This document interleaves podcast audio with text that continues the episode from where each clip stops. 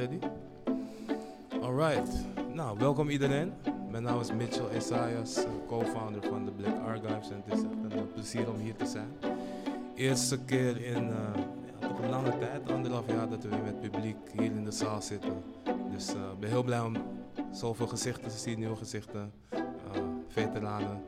En ehm, ook een aantal gasten die volgens mij voor het eerst nog in het programma voor ons hier zitten. Wat we vandaag gaan doen, zijn hier voor de Black Professional Meeting. Het is de derde editie die we organiseren. Uh, het is een event in het kader van de Black Achievement Month. Waarbij we ja, proberen elkaar te inspireren, motiveren, lessen mee te geven uh, over ondernemerschap, uh, het beste uit jezelf halen, persoonlijke ontwikkeling, carrière. Dus we hebben een aantal toppers hier naast mij. Ik ga beginnen met Ellen Brudet founder van Colored Goodies. Eerste poppenwinkel gefocust op diverse, inclusieve, zwarte, gekleurde en andere soorten poppen. Uh, gevestigd in Amsterdam-Noord. Naast Ellen zit Guillaume Philibert, founder van Filling Pieces. Uh, geweldig brand waar we het uitgebreid over zullen hebben. En links van mij niemand minder dan Lee Stewart, brand director van Pata, de legendary Pata. En jij hebt volgens mij een hele bijzondere dag achter de rug. Zeker. ja. We hadden vandaag de grootste release van onze uh, carrière. Dus uh, nou, laten het we is allemaal goed gegaan. Laat, feesten. Laten we meteen daarmee beginnen. Wat, wat, jullie hebben vandaag een, de nieuwe Nike Air Max One gelanceerd. Juist. Ik werd wakker. Een van de dingen die ik uh, als eerst zag op mijn IG stories was een rij van de Zeedijk volgens mij helemaal naar de Nieuwmarkt. Ja. Om 8 uur ochtends. Ja, klopt. Uh, ja, veel mensen willen het hebben, wat kan ik zeggen? ja. Makes it look easy. Nee, wij werken echt heel hard ervoor natuurlijk. Ja, natuurlijk. Ja. Kan je wat meer over die collab vertellen? Wat, wat hebben jullie... Uh, nou, uh, Patta heeft lang geleden, vroeg in de carrière van Patta, voor het vijfjarig bestaan, uh, al een keer een, uh, een, collaboration met Nike gedaan. Uh, Nike is het merk wat wij het meest verkopen naast ons eigen merk. En dat was de Air Max 1. Dat waren vijf, vijf colorways. En ja, die hebben een soort van legendarische status gehad. Ik denk ook omdat Pata en Amsterdam heel erg een band hebben met de Air Max 1. Het is een silhouet dat heel erg in trek is hier. En ja, het zit gewoon in het DNA van Pata, weet je. En nu, ja, twaalf jaar later, doen we er weer een. En, en hoeveel mensen stonden er daar? Ja, online echt, en offline? Ik, ik, heb, ik, heb ze niet, ik heb ze niet geteld, maar online waren het er wel echt several hundred thousands. Wow. Yeah. Um, wow. En ja, ja, dat. Niet iedereen heeft ze kunnen krijgen, maar...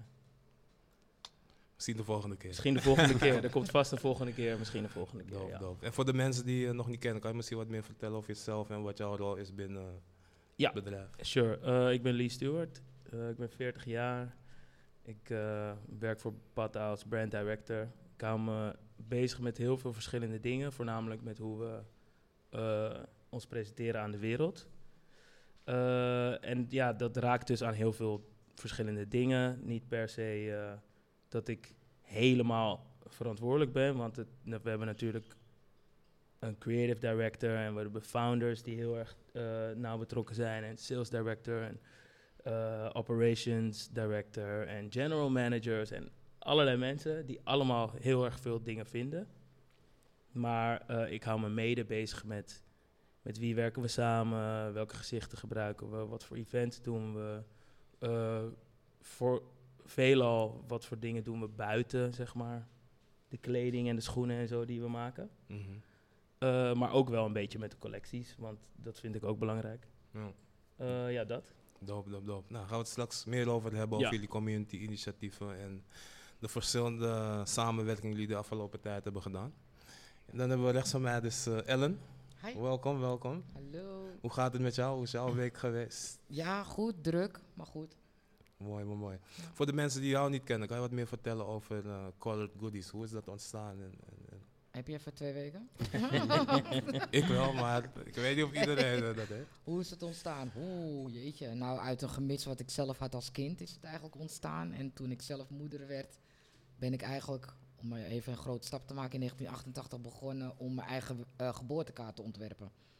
En, maar ja, ik had mijn eigen functie al. Ik werkte in de gevangenis en ik had helemaal niet zoiets van entrepreneurship in mijn hoofd.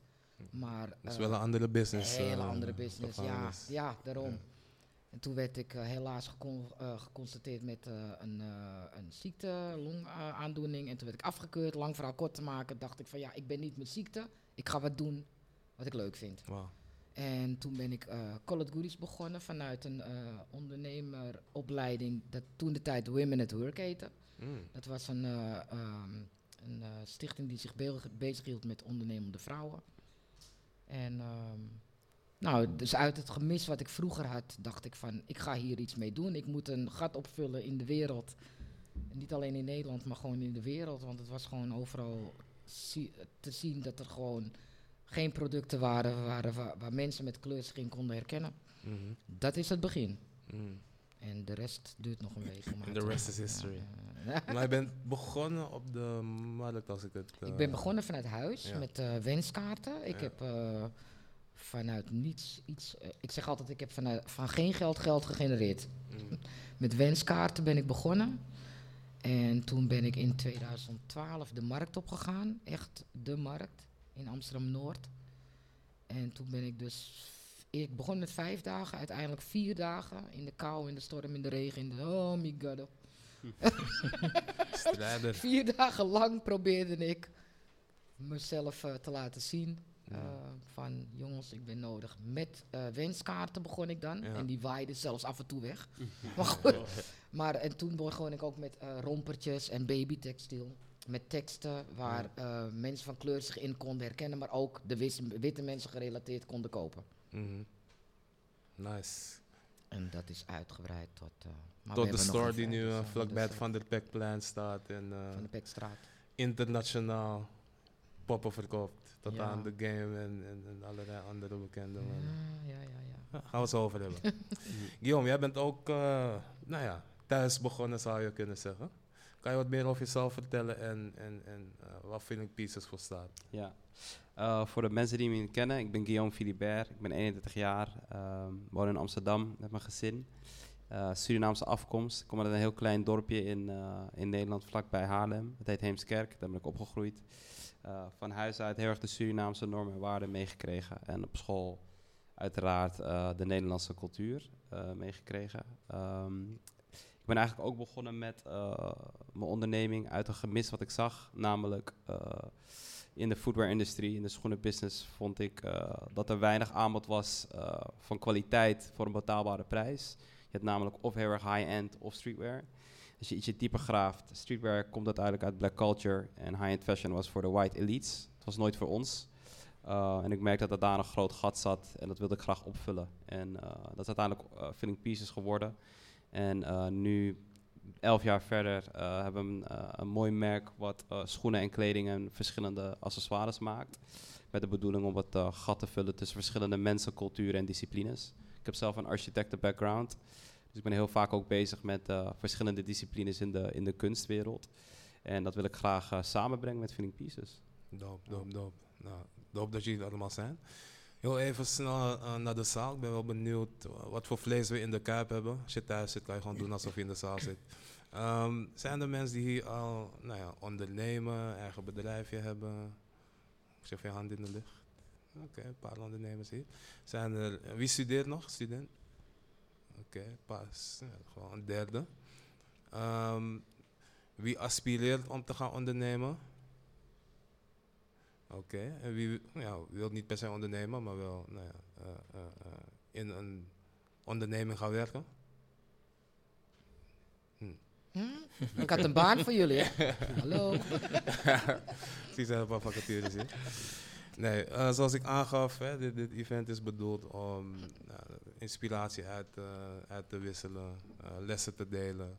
vanuit niet alleen ondernemers, maar ook naast ondernemers heb je belangrijke number twos en threes en fours nodig om de doelen te realiseren. Ehm, nou ja, Lee, ik denk dat jij daar eh, eh, een mooi voorbeeld van bent. Ja. Ik vind het sowieso heel dope hoe we elkaar hebben ontmoet. eh, als ik dat mag delen. Zeker. Een paar jaar geleden, ik geloof vier of vijf jaar geleden, 2017 of 18, was ik met mijn eh, partner Jesse eh, op een tripje door de Caribbean, onderzoekstrip. Ook voor de gezelligheid een beetje. Maar. Ehm, op, we waren op Cura, een van de musea. En nou ja, jij sprak ons aan van, hey, eh, ken jullie van de Black Archives? Ik ben van Pata, let's connect. Ja, ik wilde toen. Ik, wil, ik was eigenlijk al een hele tijd van plan om contact met je op te nemen. Met jullie, sorry, op te nemen. En toen eh, zag ik je daar bij Cura Holanda. Ja, Mm.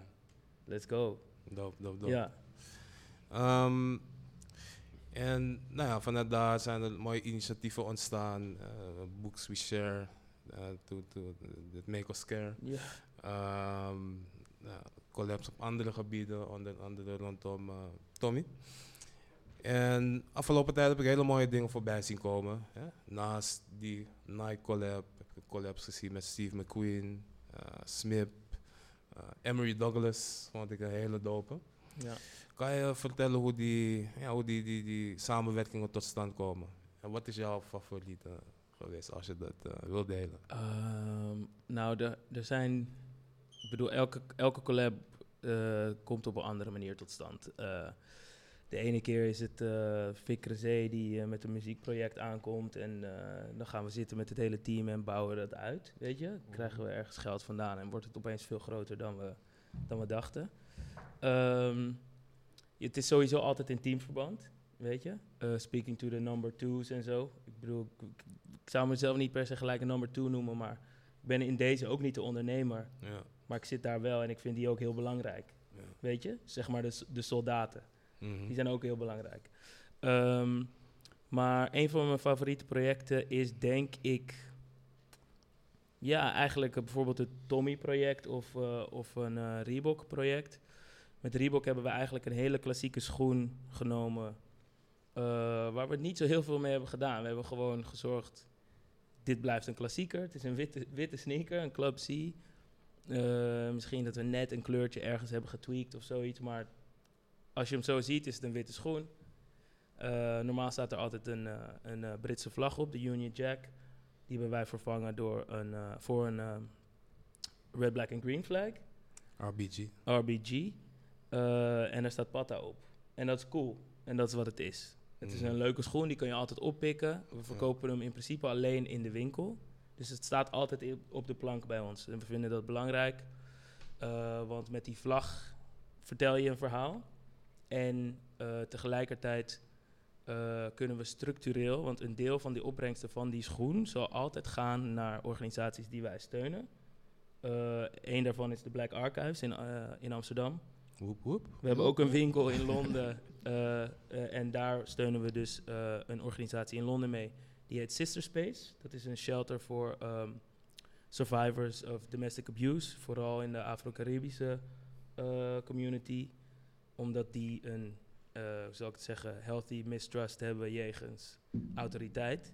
Dus die hebben niet echt ergens om te gaan. Dus we vinden het heel belangrijk om hen dan te steunen. Mhm. Eh, en in Milaan hebben we ook een winkel. En de organisatie die we daar steunen is ehm The Good Neighborhood Collective. En dat is een, eh, dat is een, een organisatie die creatieven van kleur ondersteunt, met elkaar connect, workshops verzorgt en dat soort dingen. En dat is in Italië heel belangrijk. Daar is de, bijvoorbeeld ja, de mode-industrie is een hele belangrijke industrie. Mhm. Eh, mensen van kleur worden daar heel erg buitengesloten. Dus voor ons is het belangrijk om, die, om daar dan iets mee te doen. En ehm, ja, wat ik gewoon heel tof vind, en eh, dat is alles waard, is dat we, ja, we, we verkopen schoenen en t-shirts en zo, maar eh, we hebben er eigenlijk altijd een ander doel mee. Mhm. Het is of een boodschap die we verkopen, of eh, ja, we proberen op de een of andere manier mensen die verandering teweeg proberen te brengen, te ondersteunen, weet je wel. Mhm. Met onze expertise. En dat, ja, dat, is, dat is wat we doen. Dope, dope, dope. Shout-out naar jullie, shout-out Ja. naar jullie. Thanks. Shout-out naar jullie. Nee, dus, eh, ik- wij vonden het heel dope, eh, omdat wij natuurlijk vanuit de Black Archives hè, proberen om nou, eh, verzwegen zwarte geschiedenis meer zichtbaar te maken. En we hebben meer dan 10.000 boeken hierboven in het archief. Uh, maar we weten natuurlijk niet iedereen de zin en tijd heeft om nou ja, die boeken te gaan lezen. Zeker veel jonge mensen. die hebben niet nou, altijd zin om de boeken in te duiken. Dus ja, ik vind het heel mooi om te zien hoe jullie eigenlijk allemaal op jullie eigen manier verschillende boodschappen, die niet alleen commercieel zijn, naar buiten brengen. En zeker als het gaat over het gedachtegoed van RBG, Pan-Africanism, uh, is dat iets wat uh, wij, wij, wij, uh, ja, wat, wat wij zeker supporten. Um, nou Ellen, eigenlijk geldt hetzelfde voor jou. Ja? Jij, wat ik heel tof vind aan jullie, of Colored Goodies, is um, dat jullie ook een bepaalde boodschap delen. Dus kijk naar dit poffertje bijvoorbeeld. ja, volgens mij samen in ieder geval ja. is het ontstaan. Uh, in de tijd dat die, die, die, die ja, strijd tegen Zwarte Piet super intens was. Ik dacht van, ja, is het niet een mooi idee om uh, een pop met, zo, met die boodschap uh, nou, te maken. Mm. Maar ja, je mag, het gaat niet alleen over kleur, het gaat ook over bijvoorbeeld vitiligo, mensen met Down-syndroom. Kan je daar wat meer over vertellen, hoe, hoe, dat soort dingen tot stand komen en wat voor reacties je ook krijgt? Ja, nou ja, het is eigenlijk ook een, een, een iets geweest wat ik al jarenlang geleden zei, van dat ik gewoon een droom heb om gewoon mensen met een beperking of een huidaandoening een podium te geven. Omdat ik uh, inclusie, oké, maar normalisatie gaat het mij meer om. Ik wil mensen met een beperking of een huidaandoening gewoon laat, het, het moet genormaliseerd worden. En mhm. helemaal in de pophoek. Net zoals de Black Doll moet genormaliseerd worden in de pophoek. Mhm. Dus naast de Black Dolls ben ik me daarin gaan specialiseren. En uh, ook weer een groot gat opgevuld in de maatschappij. Zeker, zeker. En dat is gewoon één ding uh, waar ik heel veel uh, voldoening uit trek. Maar ook gewoon waarvan ik weet het is meer dan nodig. En ik stop mijn poot in elke kinderdagverblijf. Van jongens, ja, en dan zeggen ze, ja, maar zeg ik, nee, je hebt een aanname. Doen. Dit is nodig. Dit is belangrijk. Zeker, zeker, zeker. nou, applaus voor de... Ja, maar... Dank je. ja, Dank je, ja. Um, ja, want je kwam net binnen met, met uh, nou, je collega's, nou, de bedrijfsleider. Ja. Want we hebben hier verschillende soorten organisaties natuurlijk. Mm. Um, nou, jullie zijn alle drie op een bepaalde manier internationaal. Uh, maar ja, jouw, bedrijf is toch nou, qua, qua personeel iets kleiner. Ja, joh. Um, kom eraan, dus, ik kom eraan. Ja. Sowieso. Sowieso. ik kom eraan. Toch? Dat zijn, zijn mijn voorbeelden. hey, kijk, dat is mooi. Vice versa, Ja, ja, ja, echt. Ja, we inspireren elkaar. Ja. Um, nou, Guillaume. Je vertelde net al een beetje een introductie van hè, je, je, je, Surinaamse roots hebben je altijd uh, geïnspireerd. Uh, dit jaar zijn jullie voor het eerst ook hè, naar buiten gekomen met die, uh, hè, de campagne. Mm -hmm. waarin een aantal initiatieven, waaronder de onze, mm -hmm. die nou, zich op verschillende manieren inzetten voor Surinaamse diaspora of de Surinaamse gemeenschap in Suriname uh, inzetten rondom Kitty Kotti. Kan je daar wat meer over vertellen hoe jouw roots uh, nou ja, ik denk dat, Ja, zeker. Ik denk dat uh, mijn Surinaamse roots spelen een belangrijke rol in wie ik ben, ehm, hoe ik met mensen omga. Um, de deur staat altijd open, er is altijd genoeg eten. Ik denk zeg maar die, die, die gedachtegang en die cultuur zit heel erg in, in mij en ook het bedrijf wat ik ben gestart. Um, als ik kijk naar het team van verschillende mensen die voor Filling Pieces werkt, is het voor mij, voelt het ook als een soort familie. Uh, echt een soort familie. En um, ik denk dat het belangrijk is om vanuit uh, de kern, namelijk het bedrijf en de cultuur binnen het bedrijf, het merk verder uit te zetten. Open te staan voor verschillende ideeën, creatievelingen en, en initiatieven. Um, zoals ik zei, mijn Surinaamse roots spelen een belangrijke rol in wie ik ben. Alleen um, denk ik ook door, door mijn jeugd uh, in een heel wit dorp. Uh, is het toch altijd een bepaalde manier dat je, uh, um, ja, dat je, dat je een manier zoekt om dat in je werk zeg maar, te, te verbinden. En um, ik denk dat vooral dit jaar voor mij belangrijk was om uh, samen te komen met verschillende Surinamers, of tenminste Nederlanders of Surinamers met Surinaamse diaspora om het verhaal te vertellen en wat Kitty Kotti voor, eh, eh, voor hem betekent. En ehm, ik vond het belangrijk om dat te doen. Eh, zelf ben ik op jonge leeftijd ging ik vaak naar Suriname op vakantie. En daar werd ik nooit echt gezien als Surinamer. En ik denk dat het iets is wat, eh, ja, wat helaas ook deel is van de Surinaamse cultuur om elkaar altijd eh, ja, op een bepaalde manier naar, naar beneden proberen te halen. En ik vond het belangrijk voor dit project om met verschillende Surinamers samen te komen. En vooral unity te laten zien. En vooral verschillende disciplines samen te brengen. Dus of je nou een acteur bent, of een, of een, of een, spo- een atleet, of een, of een, een, creative. Ik vond het belangrijk om verschillende mensen samen te brengen om, eh, voor, ja, voor de good cause. En het interessante, jij was ook op de shoot. En het interessante was dat iedereen elkaar kende. Niet iedereen had elkaar al ontmoet eh, van tevoren, maar iedereen wist wie wie was. En er ontstond een bepaalde soort, eh, ja, een bepaalde soort vibe die ik zelf heel belangrijk vond. En ik denk dat dat een van de belangrijke dingen was van het, van het project om mensen samen te brengen. En vooral vanuit hier als een soort kickstart eh, meer te gaan doen, samen ook. Mm. Ja, nee, zeker eh, geslaagd. Thanks. En ehm, nee, het was sowieso een eer om daaraan mee te doen. En eh, ook die video die is geproduceerd, dat een hele Mhm. mooie, inspirerende boodschap.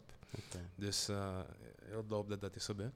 En dit jaar hebben jullie ook jullie tienjarig eh, bestaan gevierd, onder andere met een documentaire Yes. Die jullie samen met Vice hebben geproduceerd. Ja. Het was eh, het is been een journey. Ehm, het gekke is, we bestaan dit jaar eigenlijk 11 jaar. Alleen begin dit jaar is het uitgekomen vanwege COVID. Heeft het langer geduurd Ja, om de ja, ja. documentaire uit te brengen. Het was af, toen begon COVID. Hebben we nog extra scène moeten schieten om toch de realiteit van COVID in de mode-industrie te laten zien. Uh, en uiteindelijk om dan een streaming te doen en dergelijke. Daarom is het dit jaar uitgekomen. Maar kortom, ehm, ons tienjarig bestaan kwam eraan en het team vroeg eigenlijk, ja, wat gaan we doen? Gaan we een groot feest doen? Uh, ze begonnen venues te roepen als de Ziggo Dome, whatever. Ik dacht van, yo, chill, chill, weet je. Ehm, of weet je, of gaan we een boek maken of zo'n speciale collectie maken? En ik vond het vooral, vooral belangrijk om uh, te delen. Uh, wat veel mensen misschien niet weten is dat uh, er zijn heel veel verschillende creatievelingen die nog steeds bij Feeling Pieces werken of die uiteindelijk hun eigen merk zijn gestart. De jongens van de New Originals zijn onder andere uh, uh, daar het voorbeeld Oh, van. Um, en uh, ik vind het belangrijk om zeg maar knowledge te delen. Vooral wij als minorities die samen majority zijn. Het is belangrijk dat we elkaar een platform geven, dat we elkaar knowledge sharen, dat we elkaar kansen geven. En dat is eigenlijk een initiatief geweest van de documentaire om een stuk film te maken wat een eerlijke journey laat zien van een, uh, een ondernemer. Uh, um, maar ook weet je, de struggles van racisme wat ik mee heb gemaakt. Maar voornamelijk ook topics zoals mental health, wat uiteindelijk waar te weinig over wordt gesproken. Wat ik wel heb mee heb gemaakt in het bedrijf. Een van mijn beste vrienden was brandma brandmanager voor ons merk. Um, die is door een hele zware periode gegaan, er ook weer bovenop gekomen. Um, en ik vond het vooral belangrijk om te laten zien van wat een eerlijke journey is binnen, binnen deze industrie om vooral ook mensen hopelijk te inspireren, maar ook de eerlijke werk, ja, de werkelijkheid te geven. We leven namelijk vooral in een samenleving waar heel veel dingen online gebeuren. Iedereen kent Instagram, hoe perfect foto's zijn. Uh, wij vonden het vooral belangrijk om de realiteit te laten zien en hopelijk daarmee mensen te inspireren en het gevoel te geven dat ze het ook kunnen.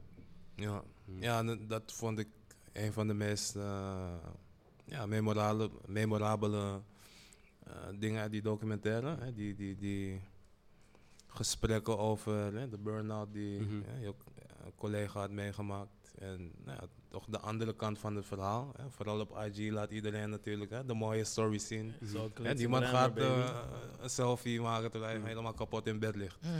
ja, dus hè, dat je ook die andere kant liet zien. En zeker nou, niet alleen voor ondernemers, juist ook gewoon iedereen. Uh, mensen die, die, die werken, mensen die niet werken. Iedereen heeft zijn struggles. Dus ik vond het heel mooi en belangrijk dat jullie dat uh, ook lieten zien. Thank you. En um, ik ben wel benieuwd hoe jullie daar als mens, als, als ondernemers, als uh, nou ja, professionals mee omgaan. Um, nou, we hebben ook wel eens een gesprekje gehad. Um, kan je een voorbeeld geven van een, een uitdaging die jullie die jij bent tegengekomen en hoe je probeert om toch die balans te bewaken? Mentaal, fysiek.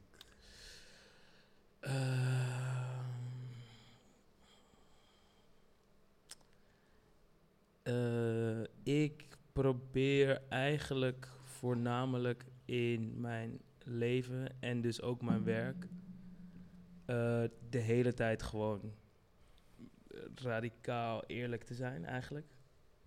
Dus ehm, ja, als dingen spelen dan eh, ga je dat gewoon sowieso merken, weet je.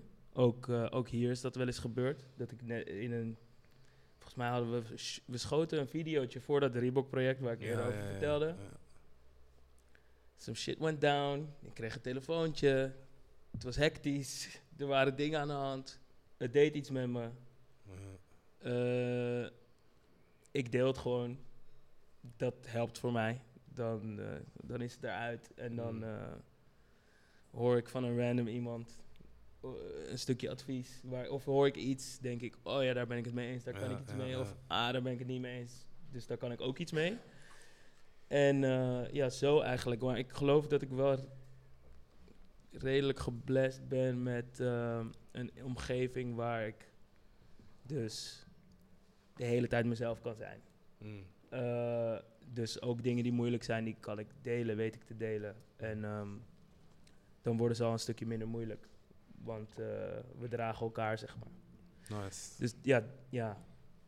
Ik weet, is niet, is, is, that's no advice, maar dat is wel hoe, Nou ja, hoe, hoe het voor mij werkt. Kan je eigenlijk. zeker meenemen, radicale eerlijkheid. Ja. En eh, toch jezelf kwetsbaar durven opstellen. Ik Oh denk ja, zeker, dat zeker.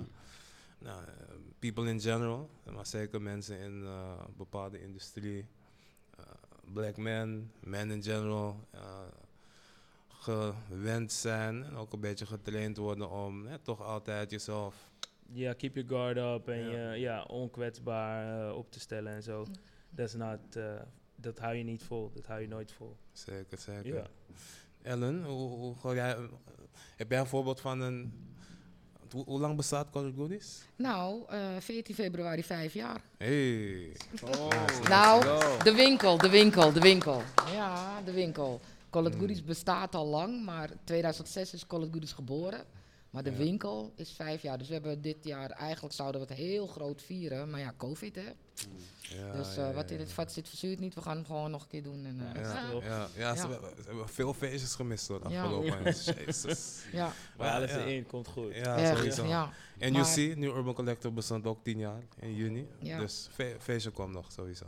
Daarom. Maar eh, in, in die vijf jaar, en misschien ook daarvoor, wat, wat is een van de grotere uitdagingen, eh, obstakels geweest die je als vanuit Colored Goodies hebt ervaren? En, en hoe ben je daarmee omgegaan? Ehm, ik heb vele obstakels mee moeten maken en nog steeds. Eh, dingen waar ik tegenop loop. Ook wij hebben, worden op dit moment een jaar lang gevolgd door de KRO en CRV voor een documentaire. Mm. En ze zijn eigenlijk ook al heel lang bezig. Want ze zijn ook dat mee wil ik geweest naar New York hè, met de ja. collaboration van Pata die we hadden. Dus daar zie je Ja. ook wel een stukje terug in. De, toen stopte het vanwege corona. Dus ze zijn nu weer sinds eh, twee weken geleden of zo zijn ze weer opnieuw Ja, begonnen. Want jullie waren samen in New York. We waren samen Yes. in eh, New York. Ja, oh my god. Oh. Ja, dat was heaven voor mij. Toch Marlon?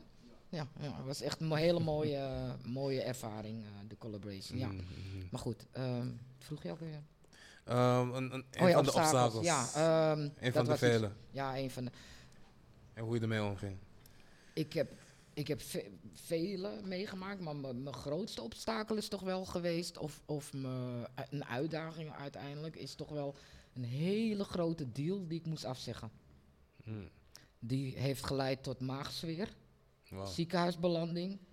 Want echt, ik, ik, zeg, ik blijf het zeggen, niet alles wat blinkt is goud. Ja, ja, ja. En ehm, als, als, als ondernemer, dat, dat kunnen hun wel ook beamen, denk ik. eh, Jeetje, weet je, het, het vergt ook heel veel van psychische en lichamelijke. Mhm. En bij mij sloeg alles naar binnen. Maar een hele grote deal waarvan ik echt zoiets had van... oh my god, dit is het mooiste wat ik ooit kon meemaken... heb ik uiteindelijk moeten afzeggen. Mm.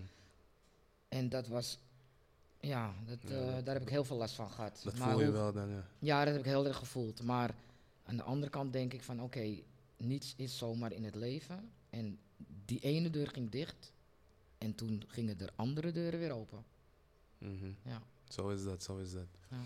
Eh, Guillaume, voor jou, wat, wat, wat in die tien of elf jaar? Ja, ehm, ik zie altijd ondernemen als probleem oplossen. of, of dealen met challenges. Mm. Zeg maar el- elke dag. Ehm, ik denk wat me staande houdt is toch ook mijn opvoeding. Mijn ouders hebben me altijd opgevoed dat ik twee keer zo hard moet werken. Ehm, ik denk dat het voor iedereen die hier aan tafel zit eh, geldt. En ik denk ook iedereen in de ruimte dat we wel die, die, die mindset hebben. Dus dat houdt me staande, maar veel issues. Van eh, een hele productierun die, die eh, van slechte kwaliteit is, wat ons bijna het merk kost. Heel veel dingen meegemaakt. En ja, mijn enige advies is om door te blijven gaan. Ehm, never take no for an answer. En ehm, ja, persistence is key. Door blijven gaan. Mm. Ik denk dat iedereen die hier aan tafel zit, is het voorbeeld daarvan. Weet je? Ja, ik wil wel zeggen, ik ben ook inderdaad ook opgevoed met, eh, weet je, je moet altijd twee keer zo hard Ja. werken, maar ik wil toch ook pleiten voor mediocrity, weet je. Mhm.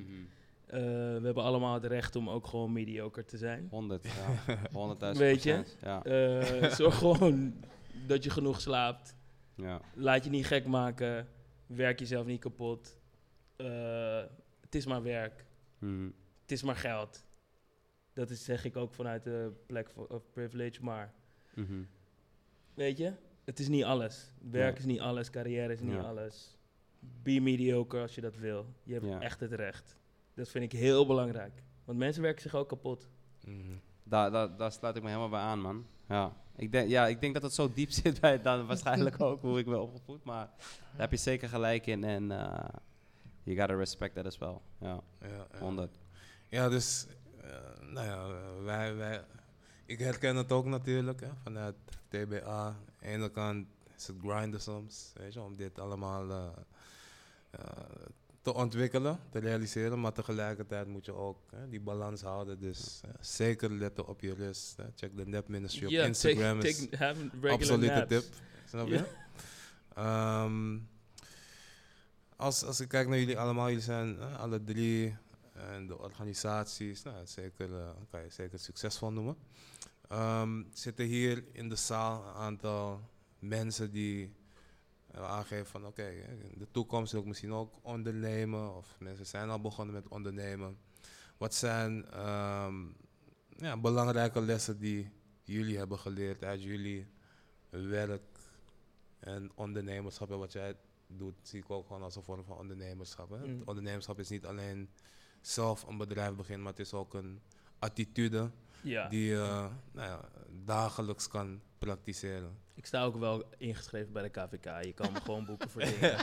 Ik heb, ook, nou- ik heb ook een consultancy, Oké, dat is ook zo. Dat is allemaal wel zo. Ik ben ook ondernemer, maar ik ben ook werknemer. En dat vind ik ook allebei heel tof. Lee Stewart advies en eh, Ja, ja, ja. let's go. Eh, sorry, je vraag. Wat zou jouw advies zijn Eh, als een, een, een van de jonge aspirerende ondernemers hier? Wat, wat, wat is een van de lessen die je zou, eh, met ze zou delen in het Nou- kader van Black Achievement Month? Weet je wat het voor mij heel veel makkelijker had gemaakt vroeger? Zeg maar, ik wist, ik dacht dat ik nooit wist wat ik wilde doen. Maar ik zei altijd van, ja, ik wil gewoon betaald krijgen voor mijn ideeën, weet je. Ik heb volgens mij ideeën die zijn waardevol. I just want people to pay me for it. Ik had geen idee wat dat, weet je, eh, hoe je dat noemt of zo. Ja. Heel veel jaren later weet ik van, oké, je bent een consultant. Dat is, dat is wat een consultant doet, weet je. Eh, dus eigenlijk is, zou ik zeggen van, zoek gewoon mensen die doen soort van wat jij doet. Of wat je denkt van, wow, dat is een tof iets of zo. Dat Mm. stukje van diegene, wat diegene doet, vind ik tof. En ga gewoon vragen stellen. Mm. Weet je, vragen stellen, vragen stellen, vragen stellen, vragen stellen. Dat, dat zou ik mezelf als advies geven, looking back. Heb jij een mentor of mentor gehad? Of echt, zeg maar, people you can, you know, Weet je- wij maken klankborden. Zijn- Er zijn ontzettend veel mensen waar ik iets van heb geleerd. Mm. They may or may not know. Eh, ik heb niet per se op die manier een voorbeeld gehad of zo. Maar eh, ik ben altijd in contact geweest met de founders van, eh, van Pata. Zijn altijd mensen waar ik eh, mee heb gepraat. Maar daarnaast ook gewoon heel veel met ja, random industriemensen of zo, weet je wel. Eh, Mhm. Ik heb ook veel gepraat met eh, record label people, want ik deed ooit dingen in de muziekindustrie, Mm. journalistiek. ja, gewoon veel gepraat eigenlijk. Dus ik heb ontzettend veel voorbeelden of mensen waar ik iets aan heb gehad. Ja. Maar dat weten ze waarschijnlijk niet. Eh, gewoon omdat ik het overal vandaan heb gehaald, altijd Ja, eigenlijk. ja, ja, dus gewoon je lessen trekken uit hè, verschillende mensen.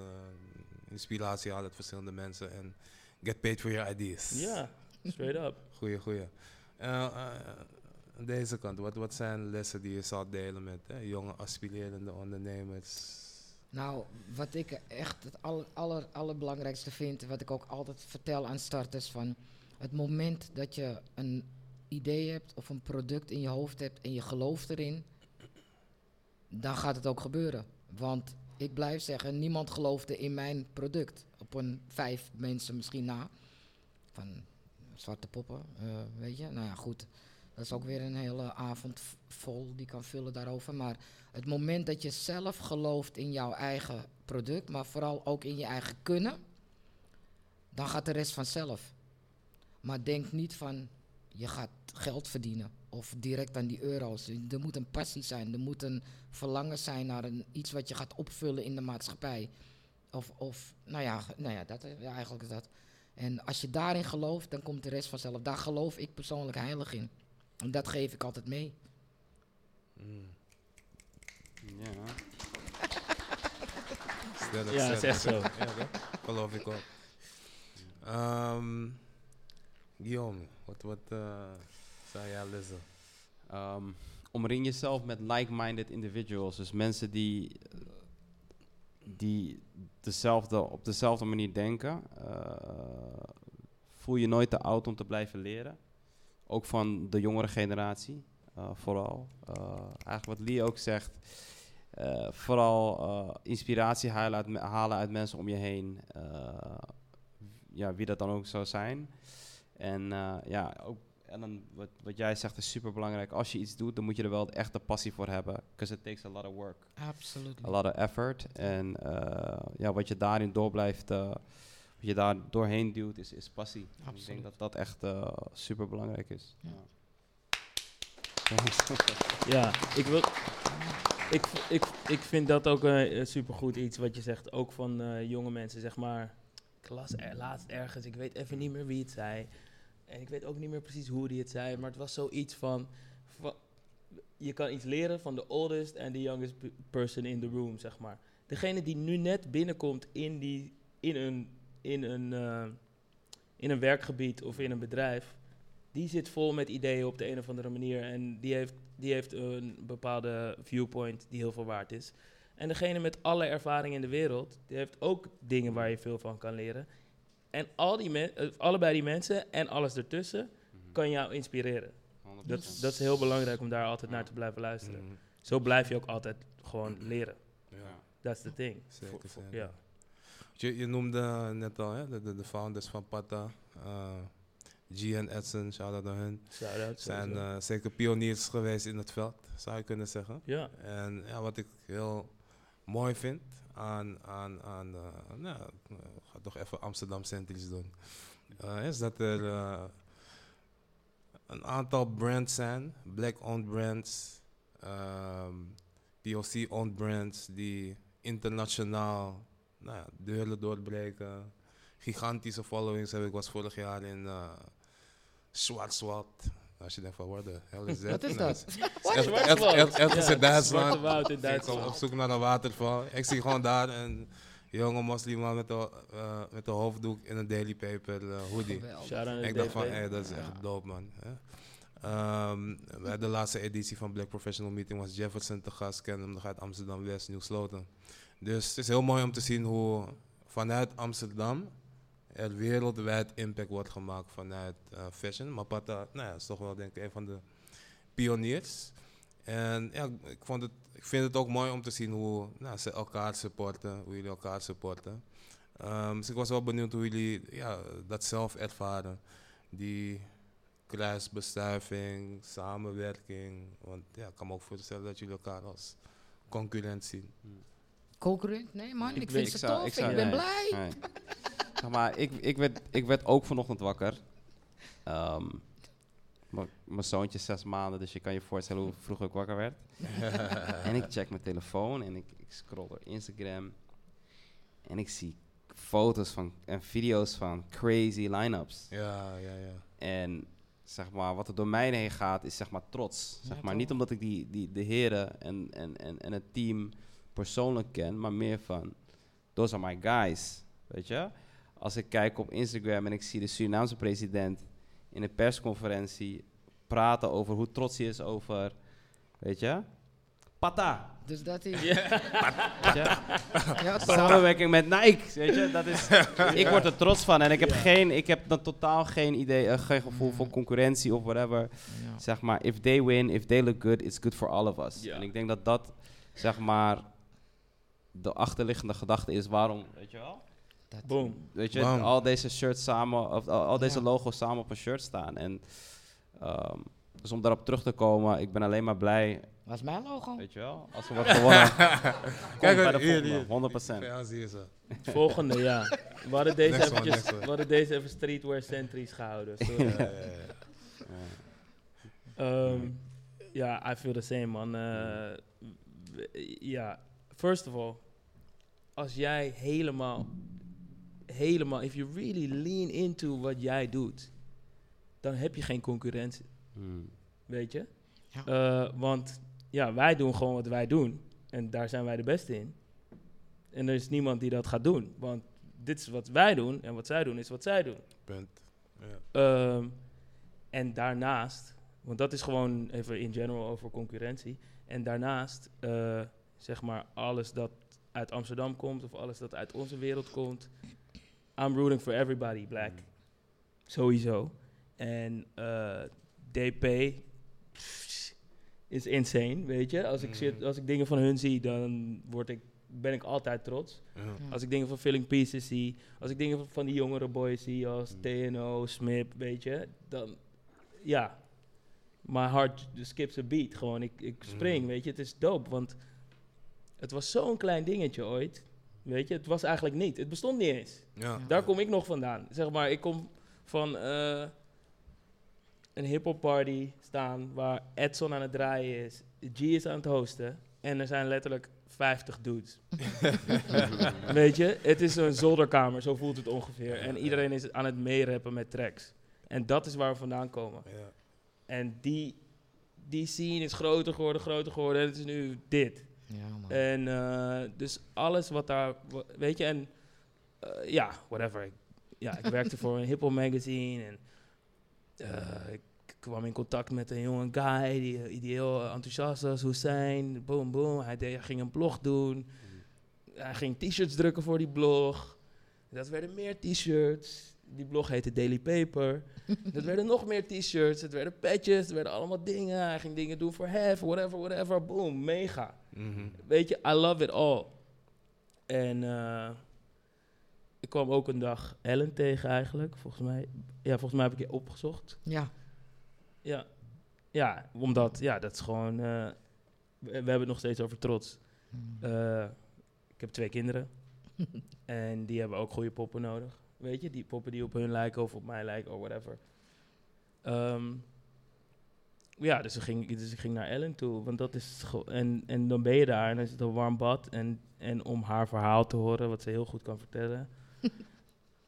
ja, dat, ja, daar ben je gewoon trots op. Daar wil je meer van. En dat wil je ook op een, op een eh, podium zetten. En daar wil je hem gewoon eh, een stukje. Daar wil je mee samenwerken, zeg maar. Sorry. En dan ben Ellen. ik zo trots op. Ja, ik kan daar, weet je, ik sloof me uit. Dat wil je niet weten. Ik, ja, kan ik kan je vind nu het- even ja. over die, die, die eh, collab die jullie hadden gedaan in New York? Ja, Eh, nou ja, ja, de Patapop. Wauw. ja. Ja. Dat is gewoon een, een ding geweest. Ik zeg je, een van de mooiste ervaringen qua collaborations dan die ik heb gehad met Pata. We mochten naar New York. Uh, Malle was er al geweest, ik nog niet. Dus ik was echt... ah, ik vond het zo leuk. Ik was net een klein kind helemaal... oh. Maar goed. Maar ehm, ja, het was, het was zo mooi iets wat we hebben meegemaakt. En, en gewoon de, de hele stijl. De, de, de, er waren twee modellen, hè, Lee? Groen en grijs. Ja, ja, ja. ja. En Oh, ze ja. waren in Milaan, ehm, Londen. Londen, Nederland en Ja. Amerika. Ja. En uit die collaboration daar, die pop-up store die, we dan hadden, die ze dan hadden daar, zo we, want ik praat echt wel over we. Ik zeg gewoon dat ik er helemaal in zat. Ja, tuurlijk.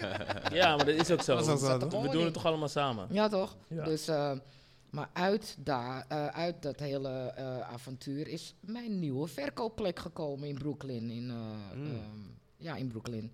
Dus ik heb een hele mooie, en dat zeg ik ook heel soms, ik heb een winkel, slaat helemaal nergens op. Ik heb helemaal geen winkel. Ik heb gewoon een verkoopplek.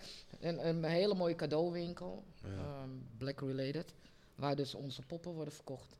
Ja, dat is gewoon, dat kwam dus mede door ehm, eigenlijk die, die hele trip. En nog veel meer hoor. Dus Nice. ja, ik ben heel trots dat ik die, eh, en we gaan gewoon verder met z'n allen. Super nice, super nice. Dus co- nee, concurrentie, dat, eh, dat zie ik niet zo. Ik vind het juist, ik ben super trots op eh, iedereen eigenlijk. En, Ja, toch? In unity there's strength. Hè? Je wees er net, eh, net al even naar. T-shirt, dat is de achterkant, dit is de voorkant. thank you. Ehm, nou 1 juni 2020. eh, historische dag voor, voor mij persoonlijk. Hè, dat er eh, tienduizenden mensen opeens op de dam stonden. Weliswaar na een super, super tragische situatie. De moord op George Floyd, Breonna Taylor en andere Afro-Amerikanen. Maar ja, het had iets magisch. Hè, dat er duizenden mensen opeens op de dam stonden. En eh, de dagen daarna in allerlei steden in heel Nederland. eh, Nelson Mandela Park.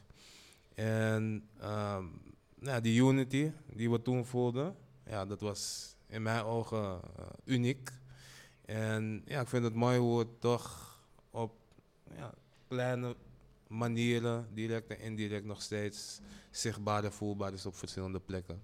En nou een van de dingen die toen is ontstaan is dus het idee om eh, dit shirt te maken. Ontworpen door Farida Sedok, waar een aantal Amsterdamse street fashion brands eh, in hebben samengewerkt. Hoe, hoe is dat eigenlijk tot stand gekomen? Weet je dat nog? Ja, ik word. Ik. eh, ehm, ik kan best wel emotioneel worden, eerlijk gezegd, daarover. Eh, Ehm, ja, er waren gewoon eh, heftige dingen gebeurd. zeker. En eh, pff, we zaten gewoon zo van, yo, we moeten iets doen. Ik zat zo, ik moet iets doen. Naar G, ik was hem aan het appen. De oprichter van Pata, nogmaals. Eh, ik was hem aan het appen, yo, we moeten echt iets doen, man. Is het cool, ah, wat denk je ervan als we gewoon, if we get together met andere brands en, die, en dan iets gaan maken? Dus volgens mij, DM'de ik jou eigenlijk ja, ja. als eerste. ja. En toen zei je van ja man, eh, we zijn er ook mee bezig. Oké, cool, laten we, iets, laten we dit samen doen. Weet je, als we dit samen doen is het het sterkst. Mhm. En ehm, ja, eigenlijk was het toen heel snel gewoon... eh, het was belangrijk dat Farida het maakte. Mhm. Want ja, eh, kunnen niet alleen maar een soort van mannenclubje ervan maken. En zij is gewoon sick. Yep. Zij is gruwelijk, weet je. Ehm, en eh, ja, DP was gewoon heel erg hands-on met de productie.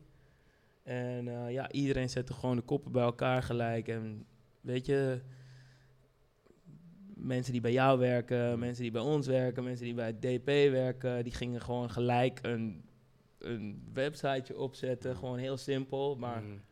weet je precies wat het moest zijn. En ja, I don't know man, Eh, the rest is history. Echt best wel veel Ja. geld opgehaald voor een paar goede causes. Ja. Ik weet eigenlijk niet meer, maar ik weet wel dat er nog veel, best wel veel, als ik aan die tijd denk, Mhm. eh, zit er best wel veel hurt achter gewoon. Mhm. Eh, want dat was ook de plek van waaruit het werd, ge- weet je? Mhm.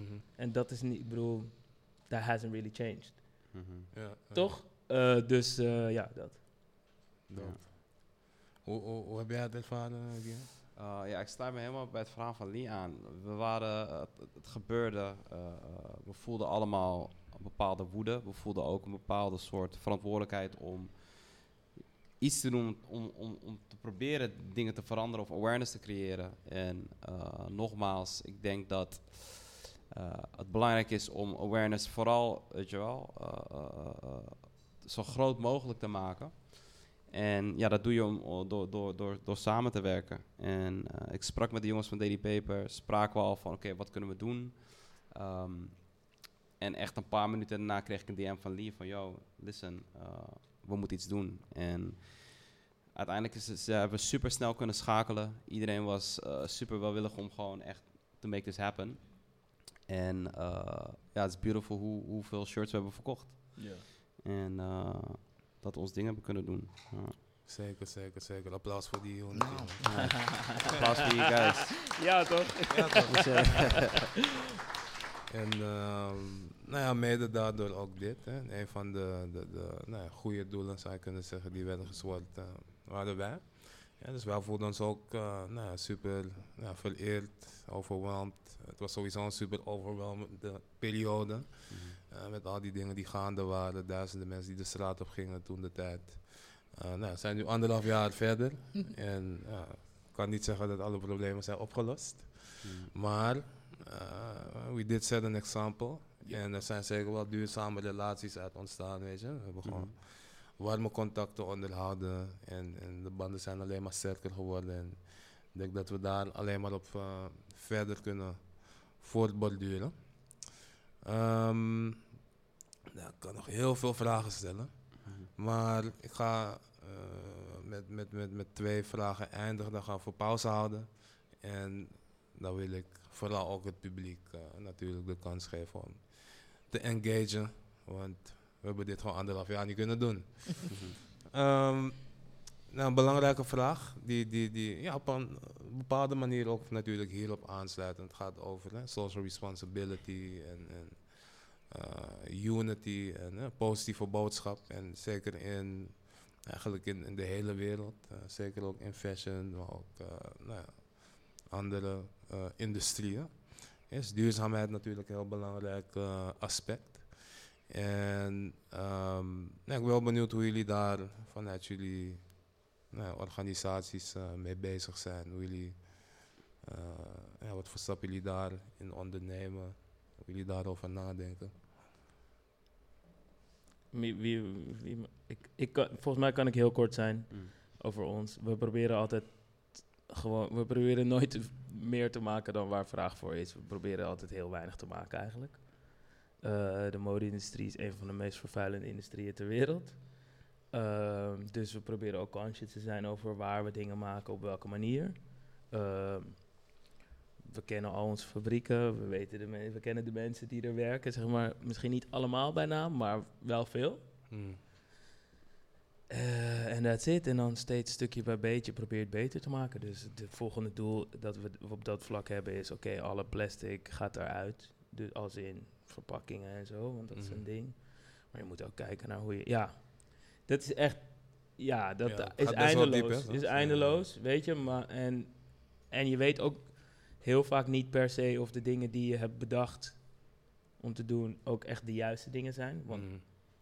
ja, er zijn bijvoorbeeld cartoon-initiatieven waarvan je denkt van, oh ja, dit is better cotton, oh, this is great. Ja. Maar dan is het niet goed. Snap je? Ja, Als de, kwali- de kwaliteit. Ja, bijvoorbeeld. Of, oh, ja.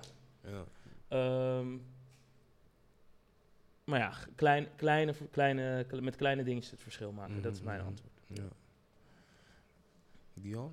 Ik denk voor uh, ja, ja, jullie uh, opereren natuurlijk internationaal. Is iets waar we, waar we, waar we uh, intern heel erg over, uh, over nadenken. En ik geloof altijd dat het verschil zit bij jezelf. Uh, alleen in de mode-industrie, uh, once again, the second most polluting industrie in de wereld. Um, we, zijn een, we zijn een deel van het probleem. Namelijk, we produceren kleding. En ik geloof dat het aantal kledingstuks wat nu uh, niet gedragen wordt, dat we daar jaren met de hele wereld mee verder kunnen. En toch blijven produceren. Dus ik geloof, als je iets produceert, moet het een reden hebben. Het moet een functie hebben. Mensen moeten het kunnen gebruiken. En ons idee is om te produceren, maar make better product that lasts longer. Weet je, laat producten zo lang mogelijk meegaan. Dus denk over uh, goed over materialen na. Maar ik denk ook dat het een mindset moet zijn vanuit je bedrijf. Um, want je kan wel organic katten gebruiken, maar aan de andere kant uh, allemaal dingen verkeerd doen. Dus wij geloven heel erg in transparantie. We geloven dat om de wereld te verbeteren en in de mode-industrie dingen te doen op de juiste manier. Dat uh, er meerdere parties involved zijn, namelijk wij als merk, maar ook de consumenten hebben een belangrijke rol. Um, Want ja, er is nog steeds een idee van iets bij de Zara of Bershka of whatever fast fashion kopen en het een paar keer dragen. Ik bedoel, het is super aantrekkelijk om een trui van 10 euro te kopen, weet je. Het blijft aantrekkelijk, dus ook de consument is verantwoordelijk. Maar ook de, de, de fabric suppliers, ook de hele product chain, daar zitten mensen met een bepaalde verantwoordelijkheid. Dus ik geloof dat die samen moeten werken. Dus wij zijn wel bezig met initiatieven om veel transparanter te zijn in eh, het leer wat we sourcen. Eh, we kiezen eh, liever voor organic leather dan normaal leer. Eh, maar bijvoorbeeld omdat we alles in Portugal produceren, is het al makkelijker om dingen te tracen. Ehm, en op die manier proberen we ons steentje bij te dragen eh, om ja, beter te produceren en betere producten te maken die langer meegaan. Nice, nice. Als je in Portugal produceert, hoef je ook minder te vliegen. Precies. Dat ja. is ook een groot ding, Ja. weet je? Ja. Ja, Zet vaker dingen op een boot in plaats Ja. van dat je het gaat vliegen. Of een trein zelfs. precies. En ik denk dat die ja. initiatieven, dat dat, weet je, ook vanuit het bedrijf, we proberen ervoor te zorgen dat, eh, ehm, we hebben een policy no company cars. Mm. Weet je wel, gebruik de trein, gebruik openbaar vervoer, pak de fiets. We proberen dat soort initiatieven ook in de kleine details door te, door te brengen, omdat ik, once again, het is een, echt een mindset die je, Mhm. die je, die je, die je moet hebben. Om, Ja, eh, hoeveel, hoeveel mensen werken nu? het is verschillend, maar ik geloof dat we van de, eh, inclusief storepersoneel, denk ik dat we rond de 60 mensen zitten. Ehm, en we proberen ook bijvoorbeeld nu, we, zijn, eh, we hebben expres gekozen voor een kleine kantoor, zodat mensen meer vanuit huis kunnen werken. geopend, hè, naast de dam. Ja, het is net geopend achter de dam met een winkel op begaande grond waar we heel trots op zijn. Maar het is een kleine kantoor, dus ook minder, eh, eh, eh, weet je, minder maintenance, minder stookkosten, et cetera. Maar ook mensen kunnen meer vanuit huis werken waar we echt wel positiviteit zien van mensen die meer quality of life hebben.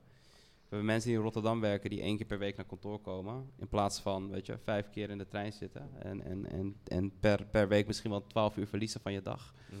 vanuit huis werken. En we, werken, we merken dat dat goed werkt. Dus op die manier proberen we echt te kijken naar alle verschillende eh, eh, details van hoe kunnen we het verbeteren. Ja, Oh, thank you. Ja, dope man. heel nice, heel nice.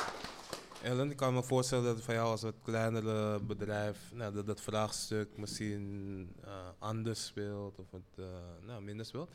Is het ja, sustainability ook iets wat in jouw nou ja, eh, eh, industrie speelt? Zo, ja, Nou, ik wil als allereerste zeggen waar hun zitten. Daar ben ik nog niet. Want ik, eh, ik zei net tegen, tegen mijn buurman. van, ik heb College Goodies opgezet zonder structuur. Mm. Achteraf denk ik, hoe heb ik het voor, in godsnaam met mannen voor elkaar gekregen? Maar sinds een jaar heb ik een bedrijfsleidster. En die brengt structuur in het Yes, bedrijf. yes, dus we zijn nu met een, eh, een klein teampje. Een CEO is erbij gekomen, dus we groeien steeds meer, weet je. Dus, maar het is wel iets nieuws voor mij. En ik ben daar nog lang niet, maar ehm, Voor je het weet, het gaat gebeuren. ja. Ja, Ja. toch? Gaat Dus het is, het is weet. allemaal nieuw waar ik in zit. En wat, wat, wat hun vertellen, daar ben ik allemaal nog niet. Maar ehm, wij zijn wel heel erg bezig met eh, onder andere op dit moment onze eigen mallen eh, produceren. En Nice. ook de veilige. Kijk, we, zijn, we werken sowieso met veilige producten. Alles is CE gekeurd, want je bent toch met kinderen bezig, weet je. Dus daar letten we natuurlijk wel heel erg op. En Mhm. eh, dat is gewoon, ja, je wordt er ook sowieso op gecontroleerd natuurlijk. Maar Ja. dat is gewoon ook iets waar we echt voor staan. Veiligheid staat natuurlijk voorop. Ja. Eh, maar voor mij is het best wel allemaal nieuw. Ja. Zeg ik heel eerlijk. Eh, dus het is echt een heel nieuw proces die we nu, eh, waar we nu mee bezig Dus, zijn. dus van het productieproces. De he- het hele eigen- Je eigen productieproces. poppen. Ja, ja, dus we hebben ons, kijk, we hebben onze eigen poppen al. Ja. Alleen we moeten een hele nieuwe mal gaan eh, Mm. produceren. Ja, het is, hey, weer een week lang om te praten. Dus, Ja, ja, ja, ja. Maar goed, Nice. maar weet je, dus het is, zijn allerlei nieuwe transities die we nu meemaken. Waarvan ik af en toe wel zoiets heb van, oh my goodness. Mm, Laat mij nou gewoon lekker in die winkel staan. Laat me met rust. nice. Nee, maar dat, eh, nu creëren we een team. En dat Ja. is eh, heel mooi wat er gebeurt. Ja. Ja. Herkenbaar voor ons. Wij zijn, Ja. ook, wij zijn als studentenvereniging begonnen. En nu ja, het is ook een soort van sociale onderneming, zou je bijna kunnen zeggen. Zoals met wat medewerkers. Ja. Ehm, dus, nou, toch nog een vraagje erbij. Ehm, ik ben eh, wel benieuwd, zeker eh, bij Guillaume, want jij bent eh, ook vanuit de garage van je ouders begonnen en hebt nu nou, dus 50, 60 medewerkers. Hoe, hoe heb je die groei ervaren wat betreft ehm, de groei van het bedrijf? Dat je nou, e- eentje bent begonnen, dan een paar man en nu een heleboel mensen moet aansturen. Wat zijn tips die je zou ik bijvoorbeeld kunnen meegeven aan Ellen of Ehm. aan anderen die die groei gaan meemaken? Zeker het manager van mensen. Ja, ik denk dat het heel belangrijk is dat je, dat je vanuit die passie eh, een bedrijfsvorm probeert neer te zetten die werkt. Mm. Ik geloof ook dat je nooit moet forceren iets of iemand te zijn die je niet bent, want Hm. dan gaat dat sowieso niet gebeuren. Ehm, maar die passie bij jou, die ik bij jou voel, die er zo diep in zit. eh, once again, ja, ja, jij gaat slagen. En je slaagt al, maar dat Ja. gaat alleen maar groter worden. En wat ik heel erg heb geleerd is, ik ben heel goed in het weten waar ik super slecht in ben. En het is belangrijk om die zwaktes te erkennen en daar mensen voor te vinden. En ik denk dat dat de key is. In ieder geval voor mij is geweest om, om de juiste mensen erbij te halen om door te schalen. Ja. Uh, en in te zien waar je niet goed in bent. En als ik ergens slecht in ben, is het, is het, is het dingen uit handen geven. Maar dat is juist zo belangrijk. Als je weet dat je niet goed bent in bepaalde dingen, om dat ja, los te laten en daar de juiste, juiste mensen voor te Ze vinden. zitten al te lachen daar. Ik heb, we hebben, ik heb zoveel over Herkenbaar, jou hè? gehoord. Herkenbaar. Dus, uh, ja, goeie dingen, goede Ja. dingen. Ja. Nice, nice. Ja. Ja. Ook bij ons herkenbaar. Ja. Ehm, nou ja, laatste vraag nog voor jullie. Dan gaan we eh, naar de pauze en door naar de, het publiek. Ehm, toekomstvisie. Wat, wat, wat zijn eh, toekomststappen waar jullie naar uitkijken? Waar hopen jullie, of eh, wat, wat zijn dingen die over een paar jaar, laten we zeggen over vijf jaar, eh, hopen dan te bereiken? Ja, je Eh, één of enkele Ja, nee, ik zou willen zeggen van ehm, wat Pata betekent voor Amsterdam, zou ik heel graag willen betekenen voor de wereld. Ehm, dus zoals we hier bekend staan, wil ik wereldwijd bekend staan eigenlijk. Eh, Pata Worldwide.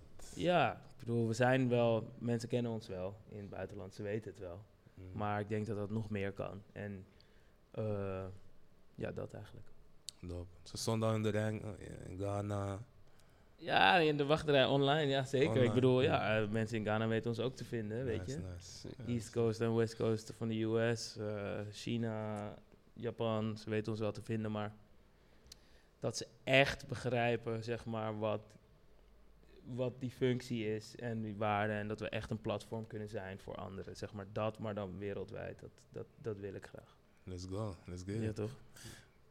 Ellen, vijf jaar, wat, wat, wat, wat liggen jullie Nou, ambities? binnen nu en vijf jaar. Nou, sowieso eh, word ik nu al gillend gek in mijn kleine winkel. Met Kijk, ik zeg altijd, ik heb een kleine winkel met grote idealen. Mhm. Dus eh, er komt een tweede vestiging. Hey. Ja, sowieso heel groot. Eh, dat wordt zo groot waar elk kind met zijn pop kan uit eten, naar de kapper kan, naar de fysiotherapie kan. Wow. Ja. Hey. Ja. En er komt gewoon een Call It Goodies Kids Hotel, waar de kinderen met hun pop kunnen slapen, maar papa en mama met mij een gin tonic kunnen drinken. We need that. Nice. Ja, maar dat is gewoon één iets, ja, dat is een eh, binnen nu en eh, ja, dat gaat gewoon gebeuren. Can't wait, Wauw. can't wait. Mijn zoon komt bij je langs sowieso. Zo. Ja. Ja, sowieso. Ja. Yo. Yeah.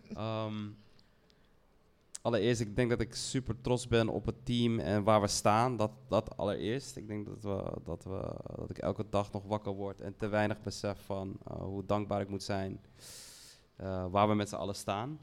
Ehm, maar kijkend naar de toekomst, ehm, ik geloof dat het idee, de visie en, en de purpose van Finding Pieces, dat het op veel grotere internationale schaal eh, bekender en groter moet kunnen worden.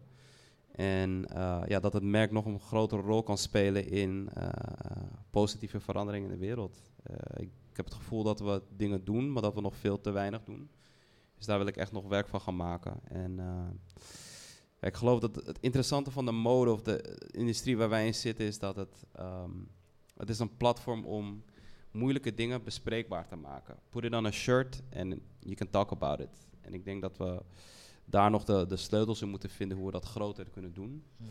En, en hopelijk ook meer samenwerkingen met, met like-minded brands en eh, bedrijven. Dus dat is, eh, dat is waar wij eh, op, op focussen. Ja. Thank you. Yeah.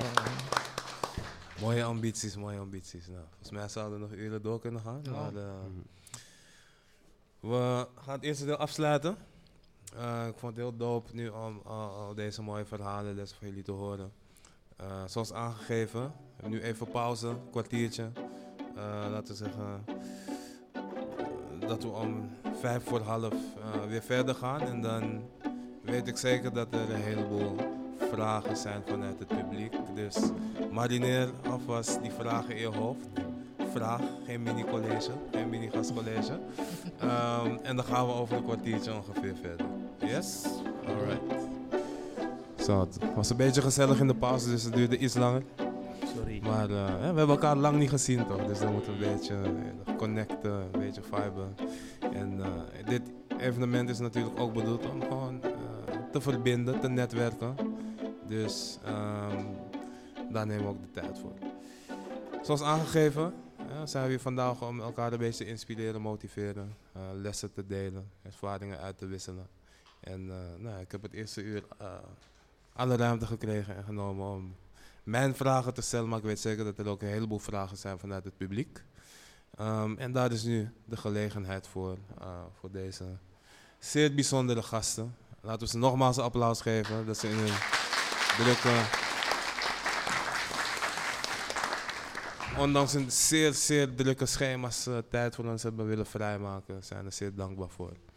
Ehm, over tijd gesproken wil ik eh, iedereen nogmaals eh, vragen en op het hart drukken om je, je, je vraag to the point te houden. Het is geen mini-college, toch? Ehm, zodat we zoveel mogelijk mensen de ruimte kunnen geven.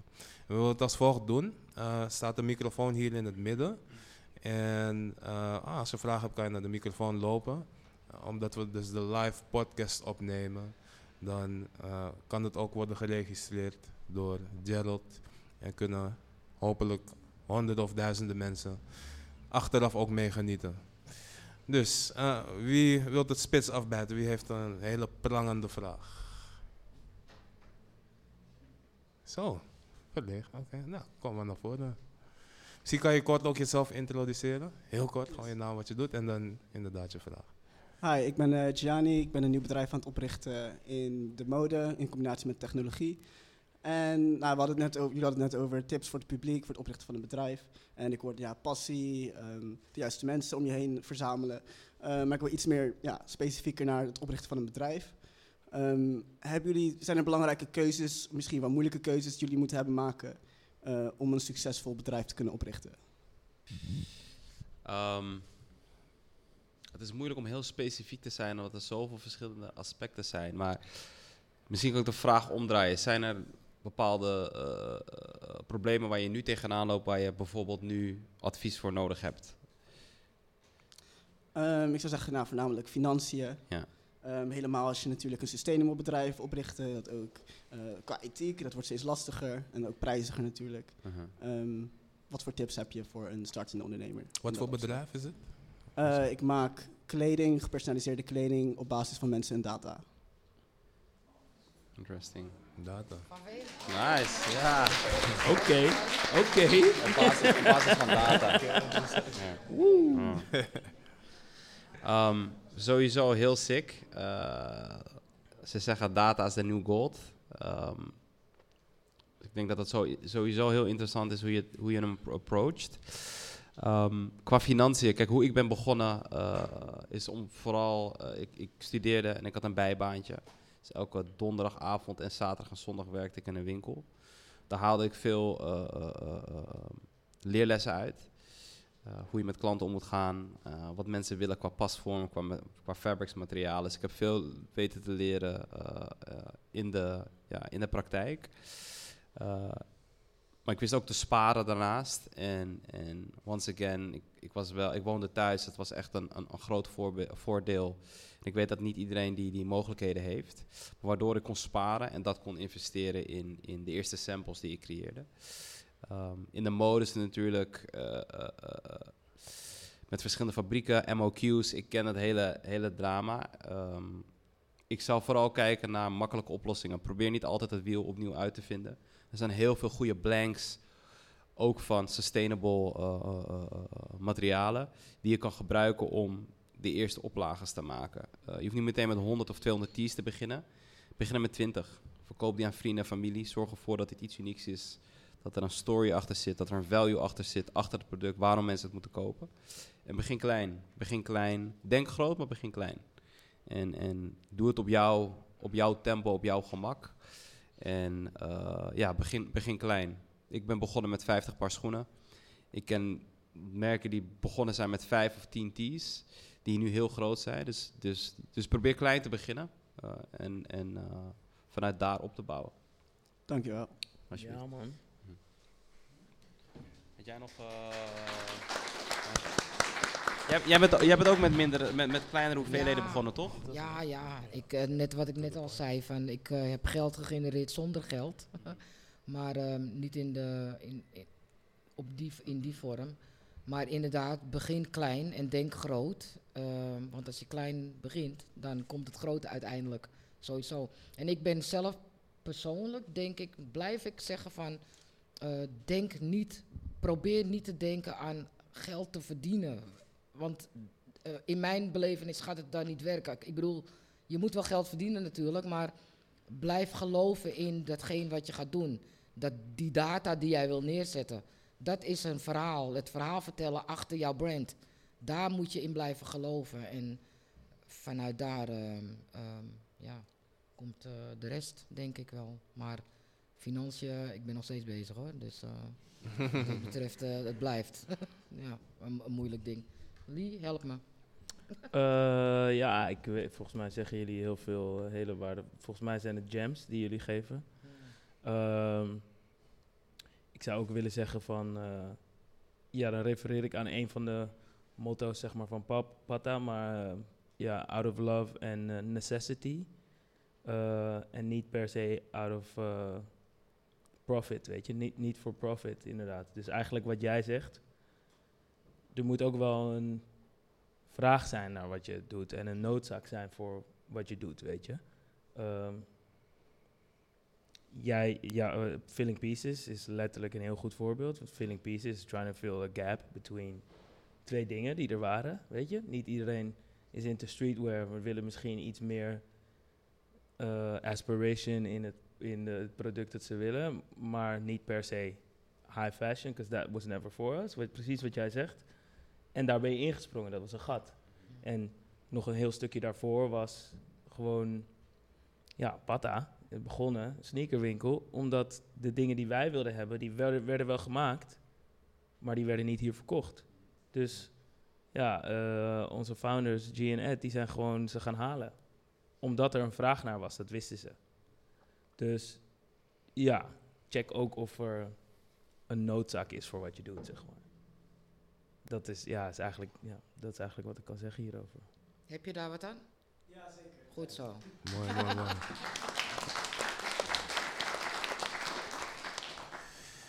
Is- er een volgende?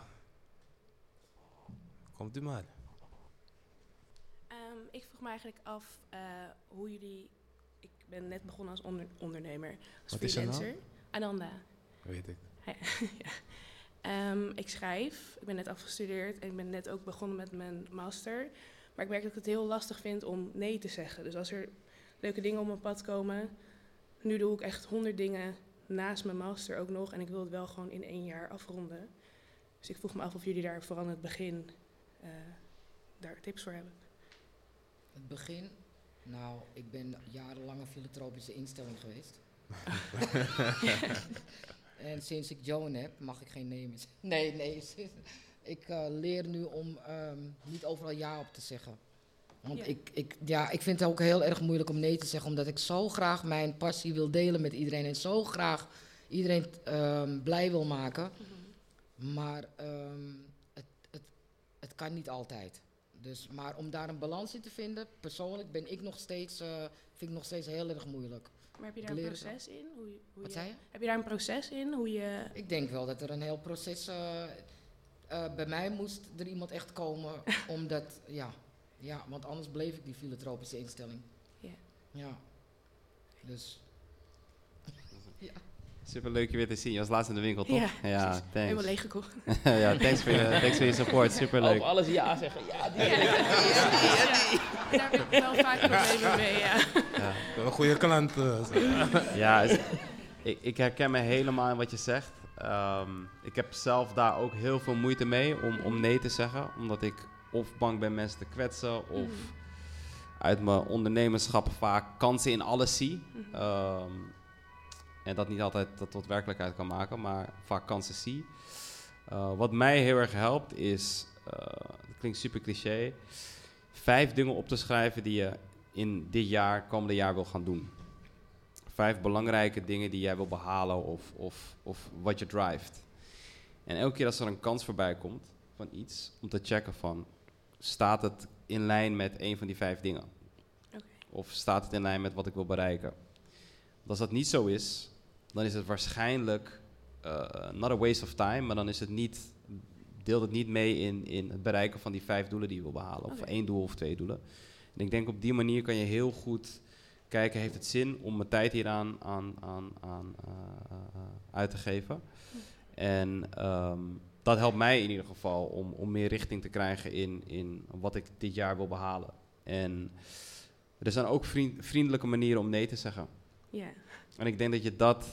Ik bedoel, ik kijk naar je, volgens mij ben je een super lief meisje. Eh, je moet gewoon manieren vinden om nee te kunnen zeggen. Oké. En ja, dat zijn eigenlijk de twee tips die, die, die, die ik kan geven op, op mijn ervaring. Wat mij heel erg helpt om of nee te zeggen of, of bepaalde keuzes te maken die in lijn zijn met de doelen die ik wil behalen in een, in een bepaalde tijdsbestek. Thanks. Dat is fire. Ja, dat is een super antwoord. Ik, Mm, eh thanks. dat is te gek. Ik heb, moet wel zeggen dat, als ik, dat ik als beginnend creatief ooit mezelf juist had gezegd van ik ga overal ja op zeggen. Ja. Hmm. Als je het nog niet helemaal weet, wat je, Mhm. hoe het, weet je, waar je wil landen of zo, dan is het soms heel goed om overal ja op te zeggen.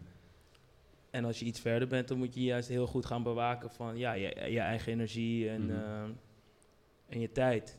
Eh, we hebben als Patta hebben we gewoon eh, eigenlijk een committee van mensen van eh, ja, dan gaan we zitten en kijken van oké, dit is ons aangeboden. Wat zou het een succes maken? Hm. Wat kunnen wij eruit halen? Wat zijn de criteria die we moeten behalen om, om dit het succes te maken? Is dit mogelijk? Yes, let's go. Is het niet mogelijk? Helaas. En dan, ja, Mhm. wat jij zei, er zijn hele vriendelijke manieren. Weet je, misschien in de toekomst. Mhm. Maar wat is dan een vriendelijke manier? Nou, hey, eh, op dit moment komt het niet heel goed uit. Ik heb wel andere dingen die mijn focus vereisen. Eh, ik wil misschien wel heel graag met jullie werken of misschien niet. En eh, In de toekomst, weet je, hou ja. me, ja, please, weet je, hou me, hou me in de loop. Laten we, wanneer de tijd rijp is of wanneer we er allebei allemaal tijd voor hebben, weer eens een keer gaan zitten en kijken of we iets kunnen doen. Oké. Weet je, ehm, als het terugkomt, super. Als het niet terugkomt, fijn. Want dan, Ja. want dan heb je gefocust op dingen die je belangrijker vond op dat moment. Dank je. Had jij nog tips? Ik weet niet of ik de Hij zegt overal ja op. Ja, eh, mijn team is het niet, maar ehm, als ze er zouden zijn, zijn, zijn achter de druk bezig, hadden ze wel zeggen van oké bitch, beter ga je niks zeggen. Want ik ben degene die allemaal. ook, eh, nou ja, eh, misschien nog te vaak ja zegt. Hè? Dus ik zit ook een beetje in het proces van prioriteiten stellen. Ehm, zeker vanuit Black Archives. Eh, eh, het voordeel van zichtbaarheid is dat het eh, meer opportunities met zich meebrengt. Maar las laatst iets, iets moois, ik weet niet meer waar, AG of zo. Die zei van, nou, volgens mij was het Twitter. En het was iets in de trant van, hè, give, iets van God give me the, the wisdom to see which opportunity, something which looks like an opportunity, which is actually a, a waste of energy. Dus soms kunnen dingen echt op een kans lijken. En zeker als ondernemer, ambitieus persoon, wil je dan elke kans grijpen. Mhm. Maar soms kan iets wat een kans op een kans lijkt, ook je energie nemen of je laten afwijken van je grotere doel. Hè, Dus ik heb net wat jullie hebben opgeschreven ook genoteerd van oké, vijf doelen Eh, Mhm. Misschien moet ik ook even een commissie opzetten. Mhm. Want als je 50 opportunities krijgt, dan gaat je energie misschien naar 50 allerlei interessante activiteiten Mhm. wellicht.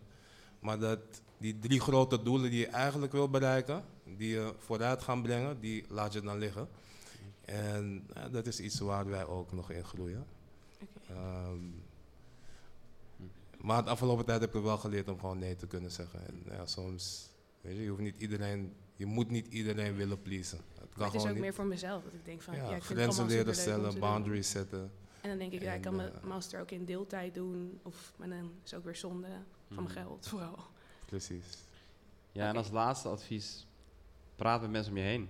Ja, Als je kansen krijgt, praat met mensen die jou goed kennen en die weten hoe jij in elkaar steekt. Van, is het in, dit, in deze fase de moeite wa- waard om er tijd in te steken?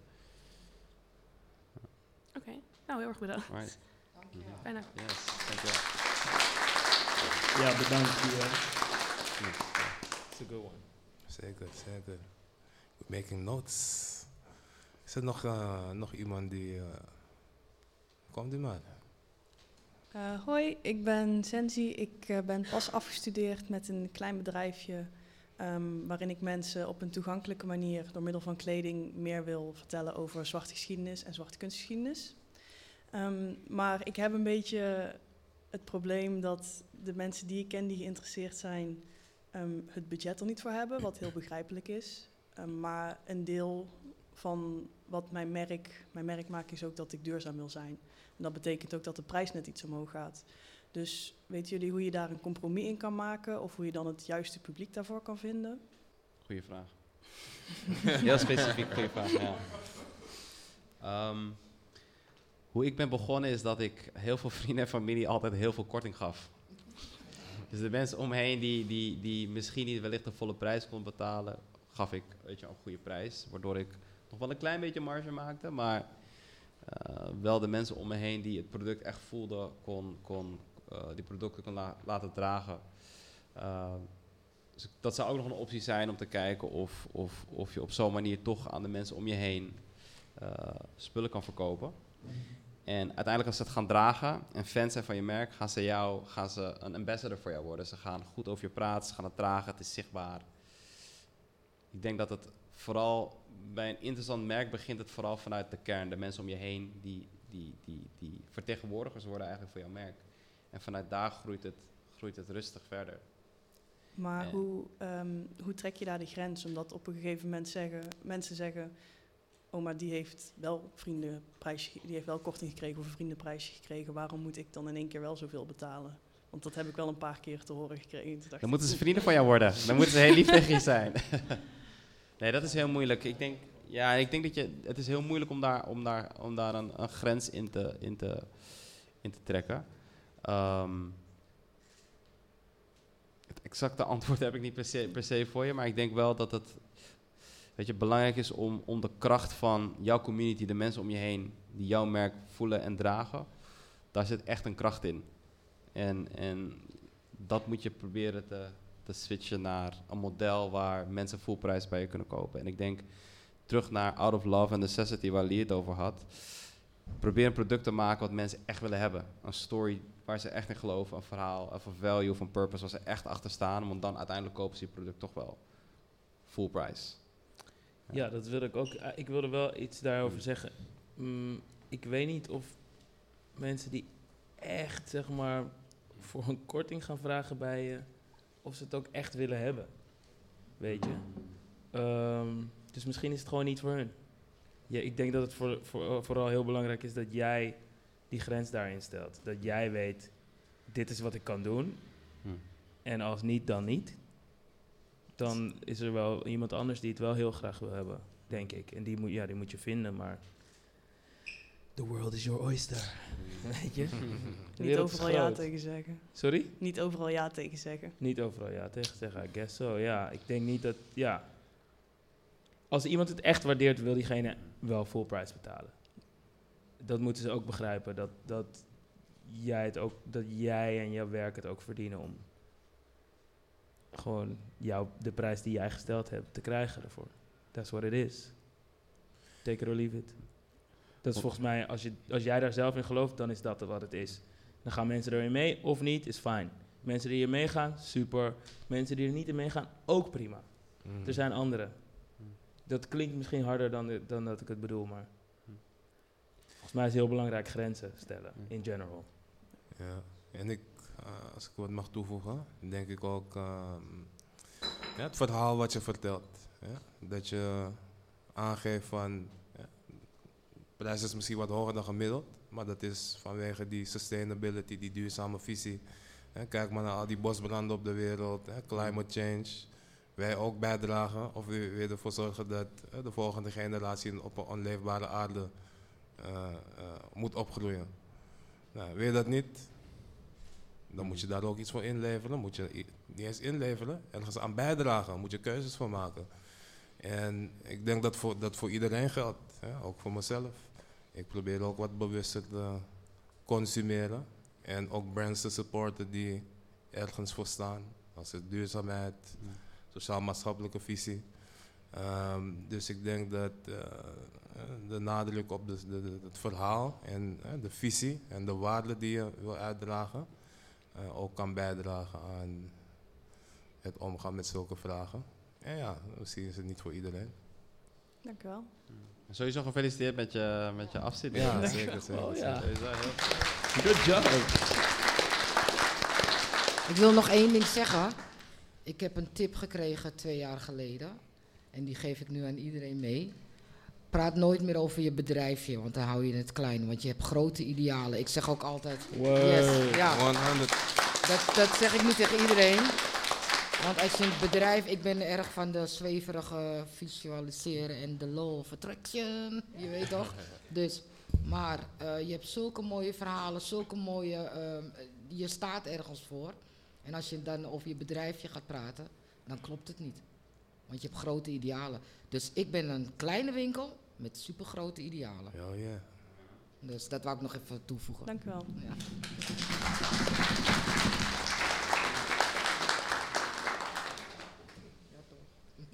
Yes, yes. Nog iemand?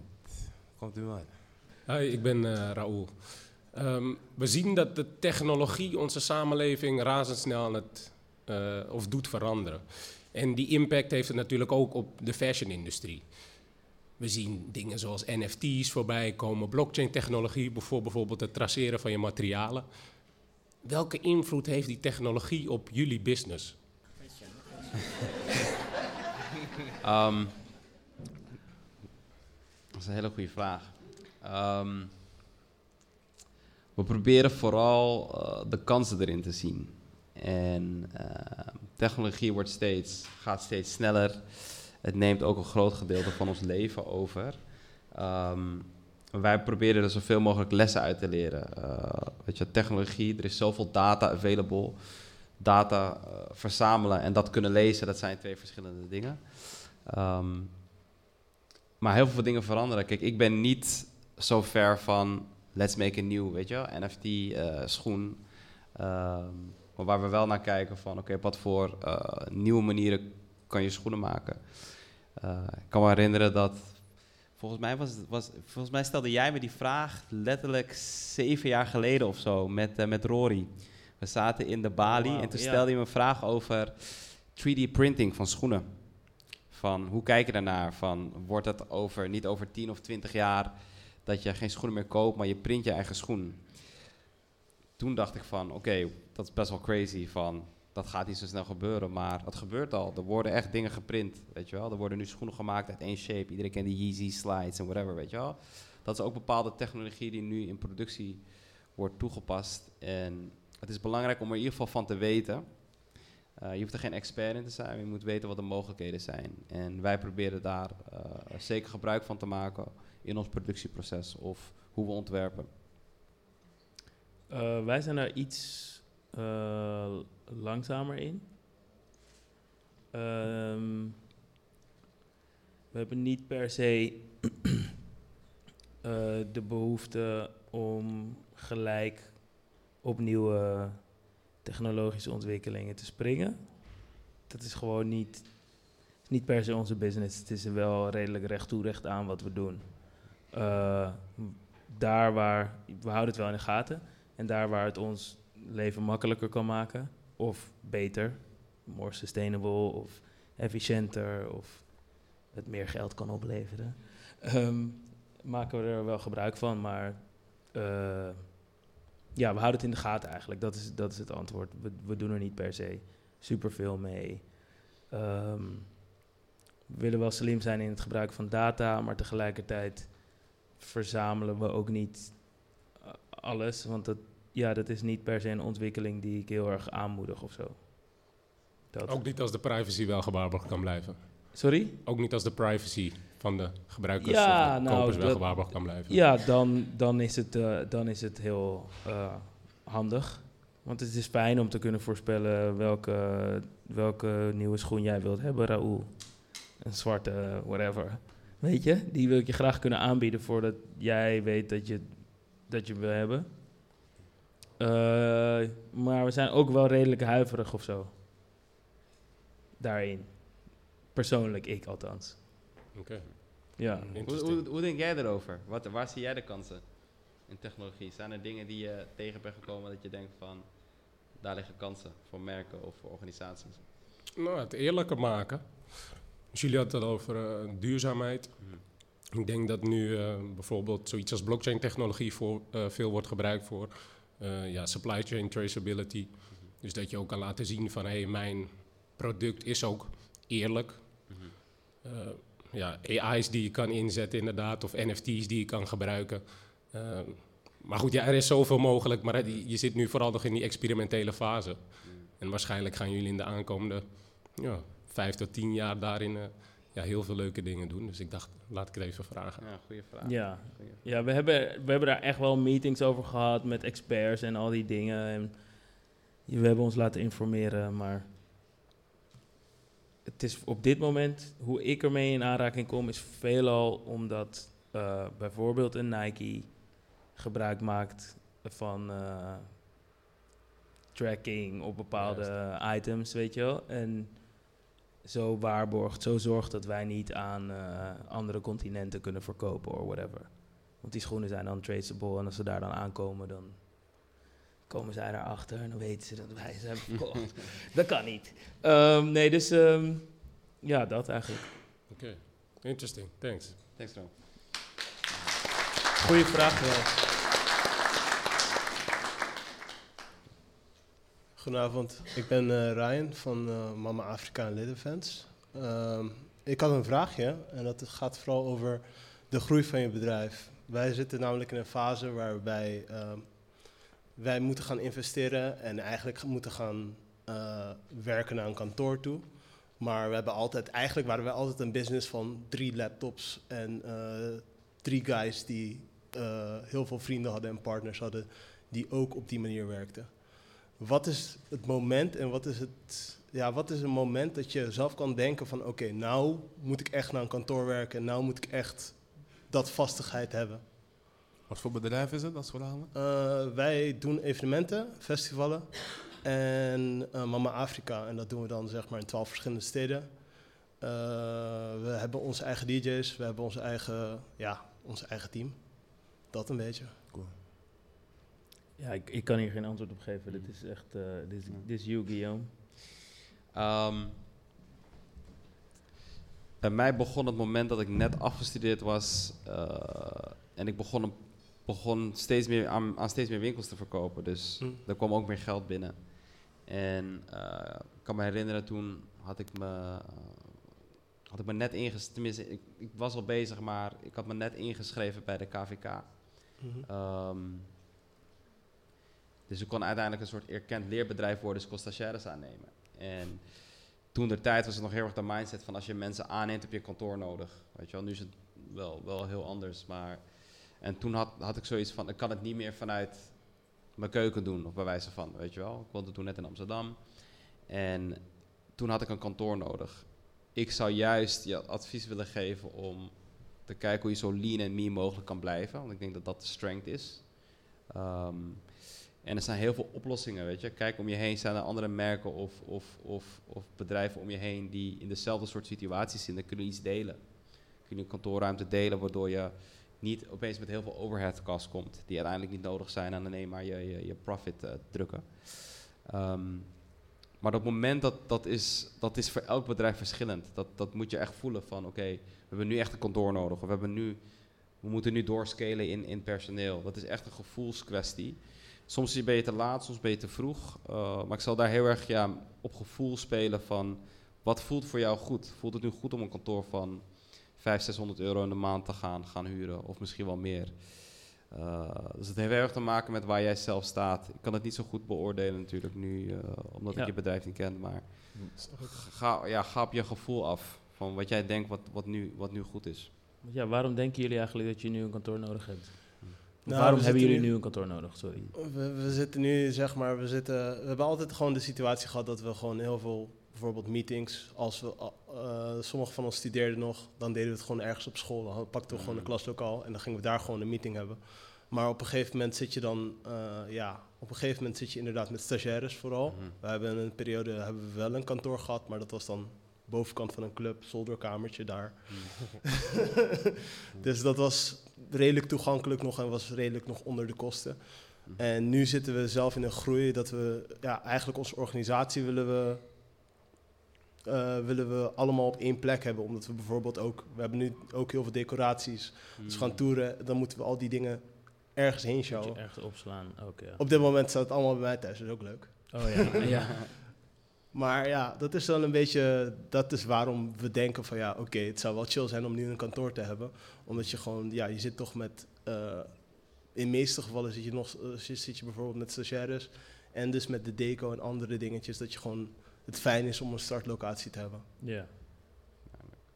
Ja, ik zou echt, uh, of kijken naar, ja, broedplaatsen, dat soort, mm. dat soort oplossingen, weet je. Um, ja, ik, ik ken mensen in de mode-industrie die ook consultancy deden. Hmm. Die echt misschien wel 100.000 euro per maand verdienen met z'n tweeën. Maar die echt ook nu net pas een kantoortje hebben, gewoon omdat ze mensen moeten ontvangen. Hmm. Maar het hoeft niet per se, is what I'm saying, voor die mensen. Ja. Het, klinkt, het klinkt mij in de oren alsof je voornamelijk opslagruimte nodig hebt. Voor decoraties, ja. En voor, en voor, en voor ja, stagiaires, dat is, dat is het vooral ja. ook. Ja. ja, dat lean en mean is volgens Kom mij best een keertje goed bij idee. mij kijken in de winkel. Kom ik doen, sowieso. Echt, uh, ja, dit is, dit is dus een ding waar ik nog steeds in zit. En Mhm. Call It Goodies is groot, maar ook weer heel klein. Want mijn winkel is zo klein dat ja, ik word af en toe gillend gek achter in mijn kantoortje. Want ik doe daar alles. Alles doen wij daar in dat kleine kantoortje. Ja. Weet je, maar eh, tot nu toe, we, we moeten wel uitbreiden hoor. Want ik word, net wat ik net al zei, ik word gillend gek nu. Want, oh my god. Maar eh, het is niet, eh, het is denk ik belangrijk om echt te kijken van waarvoor heb je het nodig. Ja, en dat delen, wat, wat Lee zegt, dat is zeker, vooral als je begint. Als ik dat had kunnen hebben in het begin, dan had het voor mij ook een hele goede geweest. Want ik ben eigenlijk al die tijd op de markt geweest. En op een gegeven moment kreeg ik het gevoel van, ja, nu is het afgelopen met die markt. Nu moet ik echt een winkel hebben. Ja. Want Ja. het werd eh, sowieso te koud. en, dat is een ander verhaal. Maar ehm, is het echt nodig? Want het gaat je ook weer heel veel geld kosten. Maar aan de andere kant kan het ook weer heel veel geld opleveren. eh, als je dus ja, het is een beetje moeilijk in hoe jij staat en waar je nu bent. Maar Ja. misschien dat je in ieder geval wat kan delen. Ja. Ja, of van die eh, WeWork of eh, hoe heet dat? Spaces. Ja. Dat soort ruimtes, weet je, die je gewoon af en toe hebt. Oké. ja, dat je bijvoorbeeld zegt van één keer in de week kom je samen met je team en dan huur je voor een halve middag een WeWork space bijvoorbeeld of, of een ruimte ergens in de city of waar, waar, je, waar je gevestigd bent. Ik denk vooral nu, waarbij je echt veel online kan doen. Het- Weet je, we hebben het met z'n allen bewezen dat we anderhalf jaar lang in de digital space heel veel met elkaar kunnen doen. Dat. Mhm. Ehm, en daar bespaar je gewoon echt heel veel geld mee. Weet je, in een huurcontract zit je toch vaak, weet je, een jaar of twee jaar aan vast. En, en ehm, ja, ik denk, je, denk, denk dat er heel veel tussenoplossingen zijn. En voor een opslag, voor je decoratie, kan je een mooie opslag regelen. Ja. Weet je wel, dus... eh, en we hebben ook echt, zeg maar de eerste twee jaar heb ik met, eh, vooral met die boys van Daily Paper, hebben we gewoon vanuit de Coffee Company gewerkt. Ik weet niet of dat nog kan, maar we hebben vanuit de Coffee Company gewerkt. Daar kwamen we samen. Natuurlijk wat lastiger om met stagiaires daar samen te komen of whatever, maar dat waren de eerste twee jaren. En ik me herinneren, je kreeg voor een uurtje kreeg je dan een wifi-code die, ver, die, die verliep. en dan kocht de ene koffie en dan kocht die andere weer een koffie een uur later. En zo deden we het. Uh, super lean en mean. Dat is toch keihard. zo, zo zijn we doorgegroeid. Ja. Ja. Probeer alle omzet die je nu verdient, probeer gewoon zoveel mogelijk daarvan vast te houden. Ja. Nou, dank jullie wel. Echt Alsjeblieft, super. Was uh, ach, achterin een vraag en dan uh, voorin. Ja, kom maar. Hoi, hallo. Ehm, ik ben Dolja. Ehm, ik ben nog nergens mee begonnen. Uh, dus het is wat minder bedrijfstechnische vraag, maar wat meer persoonlijk. Ehm, ik heb zelf heel erg veel ideeën. Um, maar ik merk bij mezelf dat ik een beetje last heb van uh, onze on onzekerheid. En ook wanneer ik het analyseer vanuit mijn uh, positie als zwarte vrouw, toch wel een imposter syndrome-achtig. En ik vroeg mij af of jullie daar als mensen van kleur ook tegenaan zijn gelopen en hoe jullie dan daarmee om zijn gegaan in het, weet je wel, echt het ondernemen dan, niet in je eigen leven. Ja, wie? Ja. Ik denk voor jou dat Ellen, jij ja. een mooi, mooi antwoord uh, geven. Uh, ja, als, uh, als zwarte vrouw is het sowieso best wel moeilijk. Laat ik eventjes teruggaan. Ja. Um, uh, dit, dit, dit, wil ik eventjes als aanvulling. Um, toen mijn vader in Nederland kwam, Mm -hmm. in de kolonisatie, had hij zoiets van: hij komt naar Nederland voor kansen te pakken. Nou, toen kwam hij hier, toen dacht hij: wat voor kansen? Ik neem die kansen zelf. En dat heb ik ook gedaan. Ik heb mijn eigen kans genomen. Want die kansen die krijg je niet. Die moet je zelf nemen. Ook als zwarte vrouw moet je ze gewoon nemen en pakken. Um, ik weet niet meer wat ik wou. Wat, wat, oh my god. Kansen pakken? Kansen Imposter pakken. syndrome. Ja, de, de, het, het vraag. Oh, ik ben de vraag kwijt. Wat erg. Um, Oh, wat als erg. zwarte Ja, vrouw, imposter syndrome. Ja, maar dus ook ehm, Onzekerheid. De hele Onzekerheid. panel ook hoor, onzekerheid. ehm, want ik merk dat het mij tegenhoudt om echt die stap te nemen van ik ga dit nu echt doen. Dat onzekerheid dat kan voortkomen, denk ik dan meer uit dat je meer moet gaan geloven in hetgeen wat je in je hoofd hebt. De- ik, ik blijf daarin geloven van het Mhm. moment dat jij echt gelooft in hetgene wat je wil gaan doen, Ja. dan gaat die onzekerheid, die, die, die wordt steeds minder. Mhm. Want jij moet geloven in je eigen kunnen. En in je eigen eh, kracht vooral staan, weet je? Dat Ja. is iets waar ik persoonlijk, ja, misschien, ik zeg altijd, het klinkt misschien zweverig, maar ik geloof daar gewoon heel erg in. Ja. En nogmaals, er zijn mensen die je altijd kunnen, eh, zullen zeggen van, ja, maar zul je wel dit of zul je wel dat, weet je? En dan ga je weer twijfelen, dan word je weer onzeker. En ik heb het ook na jaren nog steeds. Maar toch komt dat engeltje altijd die zegt van, nee, je bent nodig. ja, ja. Weet je, en eh, geloof in dat, dat brandende ding wat je van binnen hebt. Mhm. Ja. Ik kan het even niet. Ik wilde iets heel anders zeggen. Maar ik ben het gewoon kwijt. Ik wil zeggen, Dat is oké. Maar je snapt het wel, hè? ja, ja, Ja. Maar misschien zo meteen dat anderen nog. eh, iemand, nou. anders nog advies voor mij? ja, ik zou zeggen, hoe meer je doet, hoe makkelijker het ook wordt. Ja. Dus je moet ook wel jezelf dwingen of zo. Ik heb heel veel dingen die ik hartstikke eng vind en die ik dan toch doe. Dat, daar komt ook het ding vandaan wat ik eerder zei van... Ik heb gewoon besloten dat ik ja ga zeggen op van alles. Ja. En dan wordt het ook makkelijker. Dan, dan Ja. maak je fouten en dan merk je... Oh ja, wacht even, dit is helemaal niet voor mij. En misschien dit wel. En dan doe je dat en dan gaat dat je goed af. En dan denk je, oké, ik vind dit heel leuk. Mhm. Dan ga je verder en het wordt makkelijker. En imposter syndrome is a very real thing. Omdat, ja, je doet gewoon what comes natural to you, toch? En, en eh, it comes so natural to you dat je jezelf gaat afvragen van, hè, eh, ben ik hier wel voor gemaakt? Van, oh, ik dacht altijd, bij elke klus die ik altijd heb gedaan, dacht ik, dit is de klus, stylingklus of whatever, presentatieklus of iets, whatever dacht ik altijd, dit is de klus waarbij ze erachter gaan komen dat ik eigenlijk helemaal geen idee heb wat ik aan het doen ben. Elke keer dacht ik het weer, weet je? Maar je gaat gewoon en je doet het gewoon. Mhm. En foutjes leer je van en die zijn helemaal niet erg. Nee. En ja, hoe meer je doet, hoe makkelijker het wordt. Dus je, ja, ik weet niet, sorry dat het zo'n kut antwoord is, maar je moet jezelf geen- het is- antwoord. Nee, alle antwoorden push jezelf gewoon, doe het. Ja. Wat wil je eigenlijk doen dan? Wat zijn er dan je Ehm, ideeën? Nou, ik ben Saramakaans en ik wil Wat meer... ben je, sorry? Saramakaans. Oké, ja, sorry. En het grootste deel van mijn familie woont in het binnenland. En ik merk dat er veel werkloosheid is in het binnenland. eh, omdat veel jongeren naar de stad vertrekken. En wanneer ze daar werk vinden, dan eh, ondervinden ze ook veel discriminatie. Dus ik wil wat samen met mijn familie en met name voor de vrouwen eh, bedrijf opzetten. Met wat zij al kunnen en de kennis die zij hebben over het bos en, en medicijnen die ze daar hebben. En dan het liefst hier in Nederland verkopen, want hier kunnen we er wat meer geld van verdienen. Maar dat het echt een platform wordt ehm, waarin ik ook de volgende generatie nichtjes mee kan krijgen. Dat is meer mijn idee. Yo, yo, Dora. Dora. Yo, you gotta do it. Je moet het doen. Dankjewel. Je moet het echt doen. Ja, doen. Heel Dit is nice. echt Ja. belangrijk. Ja. Dit is niet alleen voor jou, je moet het echt doen. Sowieso, man. Nee. Ja, Ja, toch? ja, eigenlijk wel hè. Als ik nog wat mag toevoegen, Ja. want eh, zeker als ik hoor praten over imposter syndrome, Mm. is iets wat je inderdaad veel ziet onder nou eh, zwarte vrouwen, people of color, black people. En ja, eh, ik denk dat een belangrijk, eh, een van de bronnen daarvan is ook het verleden. Ja, dat ons heel lang is aangeleerd dat we Ja. minder waardig zijn, minder intelligent, minder eh, ondernemend, et cetera. Zeker als ik kijk ook naar hè, jouw achtergrond, hè. Salamakaners.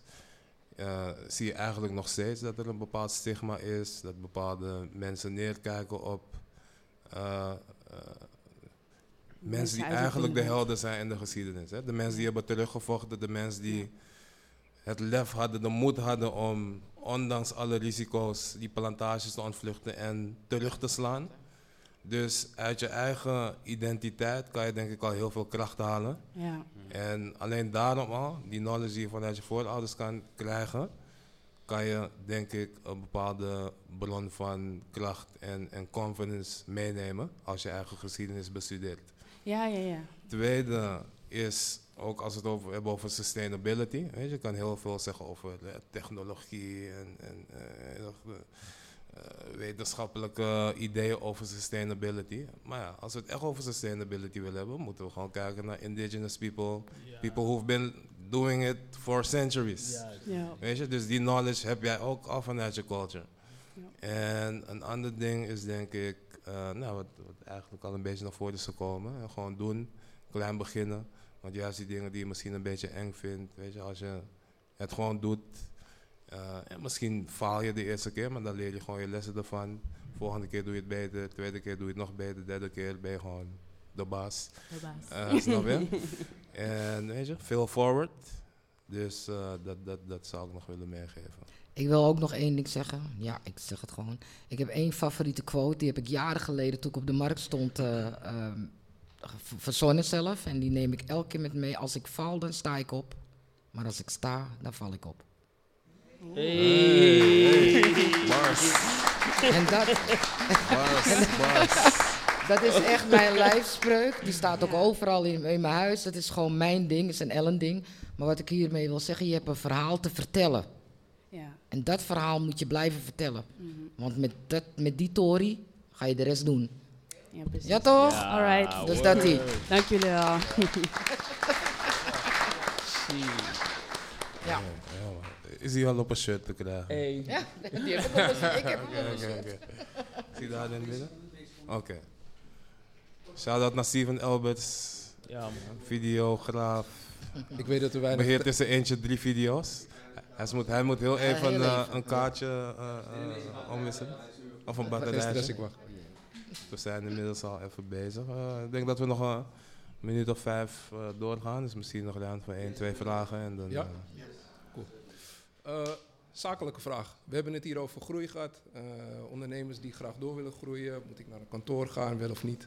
Hier is geld voor nodig. Hoe kijken jullie aan tegen groeikapitaal? Hoe zijn jullie zelf eigenlijk omgegaan met groeien en hoe hebben jullie dat gefinancierd?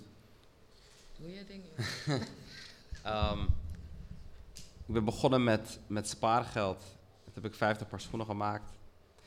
Die 50 paar verkocht ik uit binnen een bepaalde tijd. Ben ik er 100 gaan produceren. Toen heb ik het eigenlijk... Eigenlijk van 100 werden het 200, van 200 werd het 500 en dergelijke. Wat heel belangrijk is, is dat je marges begrijpt. En dat je op ieder product in ieder geval winst moet maken. En zo heb ik het begin van het merk kunnen financieren vanuit mezelf. En toen kwam een moment dat ik voelde van oké, er is zoveel vraag, ik kan het, ik kan het zelf niet, eh, eh, niet meer fin- financieren. Of ik blijf op deze maat door, of er komt iemand bij. Uiteindelijk heb ik toen geld geleend van iemand, waardoor ik verder kon groeien. Ehm, en toen heb ik eigenlijk de keuze gemaakt om meer, of minder te nemen van meer, in plaats van meer van minder. En dat is een keuze geweest op dat moment voor mij die de juiste was, omdat we door kunnen groeien. Uh, in de mode werkt het wel, uh, voornamelijk in de schoenenbusiness werkt het zo dat als iets hard is, moet je het ook proberen zo lang mogelijk hard te laten, laten, laten, laten, laten blijven. En uh, toen heb ik de keuze gemaakt om een partner aan boord te halen. Dus de geldschieter die me toen heeft geholpen, de investeerder die me toen heeft geholpen, die is uiteindelijk ook partner geworden binnen mijn bedrijf. Mm -hmm. En dat is ook een keuze die je zelf moet maken. Uh, het heeft zijn voordelen en het heeft zijn nadelen. Um, voor mij uh, was dat op, de juiste, op dat moment de belangrijke keuze om te doen. Um, maar er zijn heel veel manieren om, als je een business hebt die werkt, om, om, om geld op te halen. De vraag is alleen, de partner waarmee je in C gaat, is dat de juiste partner? Dat is denk ik een hele belangrijke, een hele belangrijke vraag. Ik denk dat jij in dezelfde situatie bent geweest. Ja. En jij hebt, een, jij, hebt, jij hebt een, een, keuze gemaakt die voor jou heel goed voelde op dat moment en nog steeds goed voelt. En ik ken heel veel mensen die de verkeerde keuze maken of met de verkeerde partner in zee gaan. En dat is heel moeilijk, want je gaat met elkaar een huwelijk aan.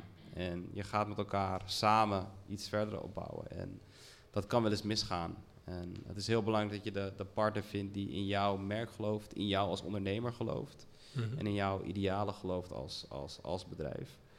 Alleen om door te kunnen groeien, helaas werkt het zo dat je vaak daar kapitaal voor nodig hebt. En uh, mijn enige tip naar jou is vanaf het begin, als je iets begint, doe het met liefde en passie. Maar onthoud wel dat het een business is en dat je er ook iets aan moet kunnen verdienen. Omdat het de road naar geld ophalen gewoon makkelijker maakt. Als je een, een, een, een, een, een profitable, healthy business bent, is het, is het gewoon veel makkelijker. Ja, nee, maar laat het zeker ook niet de drijfveer zijn hoor. Maar het is wel belangrijk om dat in ieder geval mee te nemen. En uh, ik heb gemerkt dat, dat zodra je kapitaal ophaalt, dat het makkelijker is om door te scalen. Omdat je gewoon meer financiële middelen hebt om, om je plannen tot werkelijkheid te maken. Ja, nee, eens. Ik vroeg het ook niet voor mezelf. Ik ben okay. zelf meer met tech businesses uh, okay. bezig. Maar ik was benieuwd hoe dat in de modebranche eraan toe ging, omdat dat een andere dynamiek heeft, een andere financierings vorm? Uh, ja, je hebt heel veel verschillende financiële uh, instellingen die je kunnen helpen. Het zijn fashion parties of fashion groups die in mode veel investeren. En aan de andere kant heb je ook private equity, waar ik minder fan van ben. Want dat zijn gewoon de guys in pakken. Hmm. They don't care about anything but guap. En ze zitten met je aan tafel en they read spreadsheets. Ze kijken gewoon Excel, Excel files met enige, met, met, met, zonder liefde. Maar aan de andere kant heb je ook uh, kleinere investeerders die gewoon uh, willen investeren. En wat ook een hele interessante vorm is van vrienden en mensen om je heen. En familieleden die, die, die, die je plan tof vinden en uh, wat spaargeld hebben die in jou willen investeren. Dat is ook nog een optie. En, ja, zo heb je heel veel verschillende vormen van, van, van investeerders. Toch? Ik bedoel, Thanks. Zo, zo ben jij, jij bent ook verschillende dingen tegengekomen, toch? Ja, Nogal. En wij zitten op dit moment, uh, juist op dit moment in die transitie. Waardoor we dus ook um, bezig zijn met financiën. Om door te groeien vooral. Want ik ben uh, vanuit scratch, net wat ik in het begin heb gezegd, ik heb geld gegenereerd zonder geld. Maar we moeten nu naar de next level. Um, Call It Goodies heeft zoveel verzonnen, maar de grote vissen gaan langzamerhand met mijn ideeën er vandoor. En nu ben ik natuurlijk, wij blijven uniek in ons eigen ding. Maar het is wel heel frustrerend om te zien, weet je, dat het allemaal gebeurt. Dus wij moeten nu ook naar een next level. En ja, dat zijn hele heftige dingen waar we in zitten op dit moment. Maar uh, we hebben nu de juiste partners gevonden waar we uh, mee in zee zijn gegaan. En um, de next levels uh, mee gaan bereiken. Want waar ik het net over had, dat gaat er naartoe komen. Heb je het gevoel dat je te lang hebt gewacht om een partner te zoeken om te groeien? Nee, nee. Ik denk dat het nu de tijd was. Um, niets komt voor zijn tijd. Uh, en er kwam iets heel moois op mijn pad, net wat ik net uitlegde. Maar tegelijkertijd was het helaas niet hetgene wat mij toch naar die, in die nieuwe tra- transitie moest brengen. En wat er nu op mijn pad komt, dat voelt goed. En ja, ik ben best wel een gevoelsmens. Ehm, en ehm, we komen er wel, weet je. Het is een eh, nieuwe stappen die we nu aan het maken zijn, maar ehm, er gaan heel mooie dingen gebeuren. Ja, Gefeliciteerd. dankjewel.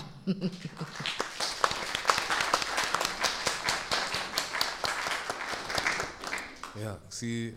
Hoeveel vragen zijn er nog? Eén, twee, drie, vier. Oké, oké. Alright, hi, goedenavond. Goedenavond. Ik ben Carina Fernandes. Uh, ik ben een creatieve ondernemer, om het even kort en makkelijk te zeggen. Ik doe voor alles en nog wat. First things first, I just want to say thank you for this panel, for putting this together, for being the powerhouses you are, and pulling up the representation op zoveel verschillende vlakken, want het is gewoon keihard. Um, Dankjewel. ja. Ehm, de, de vraag die ik eigenlijk wil stellen is... eh, de afgelopen jaren heb ik mezelf voornamelijk ingezet als creatieve freelancer. ben heel zorgvuldig geweest met waar ik... ehm, ja, met wie ik samenwerk en waar ik mijn talent soort van in steek... om door te helpen met bouwen, om het zo maar te zeggen. Eh, maar mede door corona, ik zit in de event management en mijn eigen makerschap is het nu dan de tijd om toch te kiezen voor toch misschien wel iets erbij. En ik heb een kans gekregen, een hele toffe kans, eh, in een hele nieuwe industrie, eh, in de advertising. Ik vind het super spannend, maar lang verhaal kort, dat betekent dat ik nu in een hele nieuwe omgeving terechtkom, waarin ik weer terugga naar het werk in een, ja, niet als freelancer, om het zo maar te zeggen.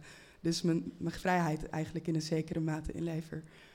Ehm, daar bestaat mijn vraag uit twee delen. De eerste vraag is eh, hoe, voor jou eigenlijk, hoe is die combinatie voor jou eh, en hoe hou je daarin de balans? En de tweede vraag is, eh, ja, ik werk vanuit inclusief gedachtegoed. Het bedrijf waar ik in ga werken is nog bezig met het ontwikkelen van inclusief gedachtegoed, naar aanleiding van vorig jaar.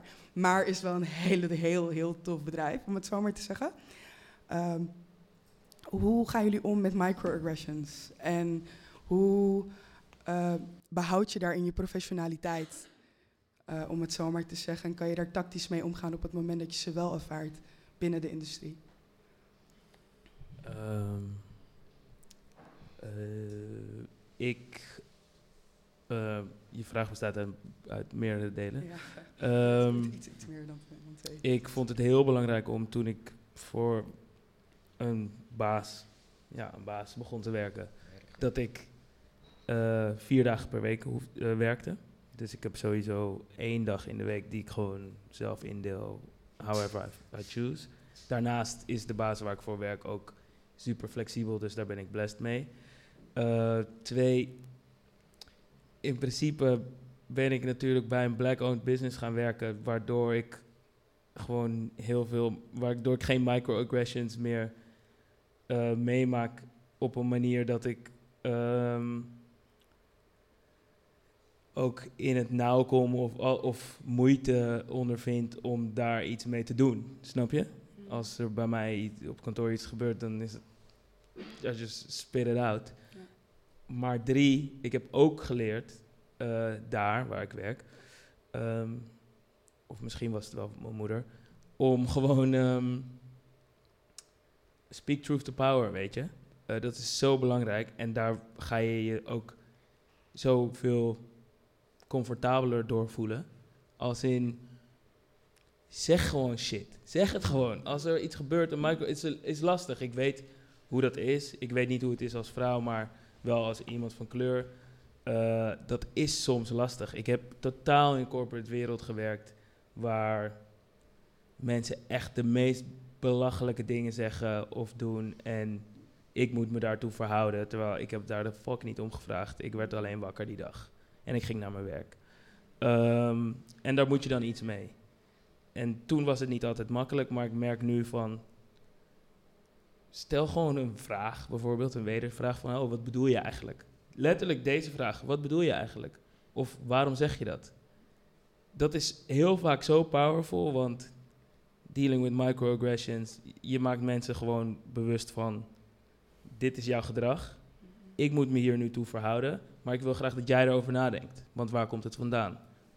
En ehm, ja, dat is basically, dat is, ik weet eigenlijk niet meer precies wat het derde onderdeel van je vraag was. Volgens mij was er nog iets, maar een wedervraag en speak truth to power. Dat is eigenlijk in kort mijn antwoord.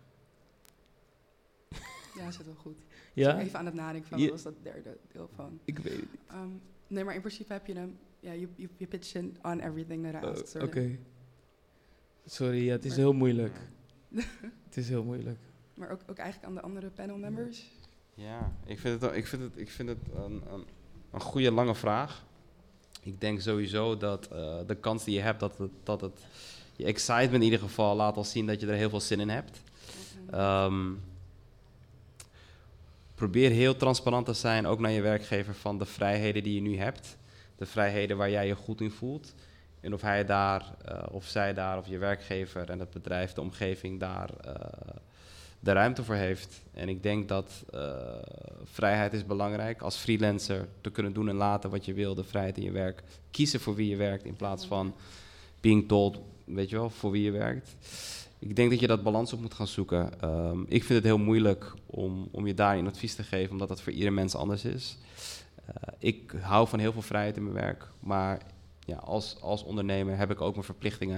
Er zijn er ook heel veel dingen die ik moet doen, waar ik rekening mee moet houden. Dus je moet dat balans vinden. Ik denk dat het, eh, eh, ik wil niet zeggen dat het makkelijker is van vaste baan dan te gaan freelancen, maar je hebt een stukje zekerheid nu, wat denk ik ook heel fijn is in, in, in, in deze tijden. En dat je, ja, dat je, dat je wel de vrijheid moet hebben om, om daarnaast toffe klussen te kunnen doen die, die wel, weet je wel, eh tick your boxes, bij wijze van. En eh, ik zelf heb ook in, in, eh, in de corporate industrie gewerkt. Ik heb ook in hele witte omgevingen gewerkt. Ehm, en het advies wat ik je daar wil geven is, ja, draai de vraag om van wat bedoel je daarmee? En, en het is moeilijk om elke keer mensen uit te leggen van hoe bepaalde zaken zitten. Maar ik denk dat het belangrijk is om, om daar eh, ja, die vraag om te draaien en bij hun het stukje denken na te, te laten liggen. En ehm, Ellen, Ja. Mag ik hem ook aan jou stellen? Ja. Dus eigenlijk, ja, hoe ben jij omgegaan met, met microaggressions eh, ehm, in je carrière, in je ondernemerschap ook heel erg? Dat mensen je toch wel het eigenlijk een beetje tegenovergestelde van wat de dame net vroeg, die onzekerheid. Maar dat iemand gewoon eigenlijk iets op jou projecteert. Like, ik bedoel, ja, ik kan wel vragen blijven stellen om het zo maar te zeggen, om het wedervragen te stellen, maar soms handelen mensen gewoon, toch? En dan zit je daar van, cool. Misschien, Nou. gezien de tijd, misschien kan je nog even erop reageren. En, dan- Oh, ja. Nou, ik vind het heel belachelijk dat ik dit nu moet zeggen, maar wat is microaggression? Nee, hey, erg hè? Ik ben die af van die oude. Nee, stempel. dat is Dat niet is toch, Nee? Dat is toch alleen maar tof dat je het vraagt? Aggression weet ik wel, maar wat is micro? Jip en Janneke, alsjeblieft. Nee, natuurlijk. Ik Oh. bedoel, het is alleen maar tof dat je het vraagt. Oh. Ik bedoel, misschien zijn er wel meer mensen Ja, die diezelfde vraag hebben. Ja. Ehm, een microaggression is eigenlijk dat iemand iets doet. eh, ja.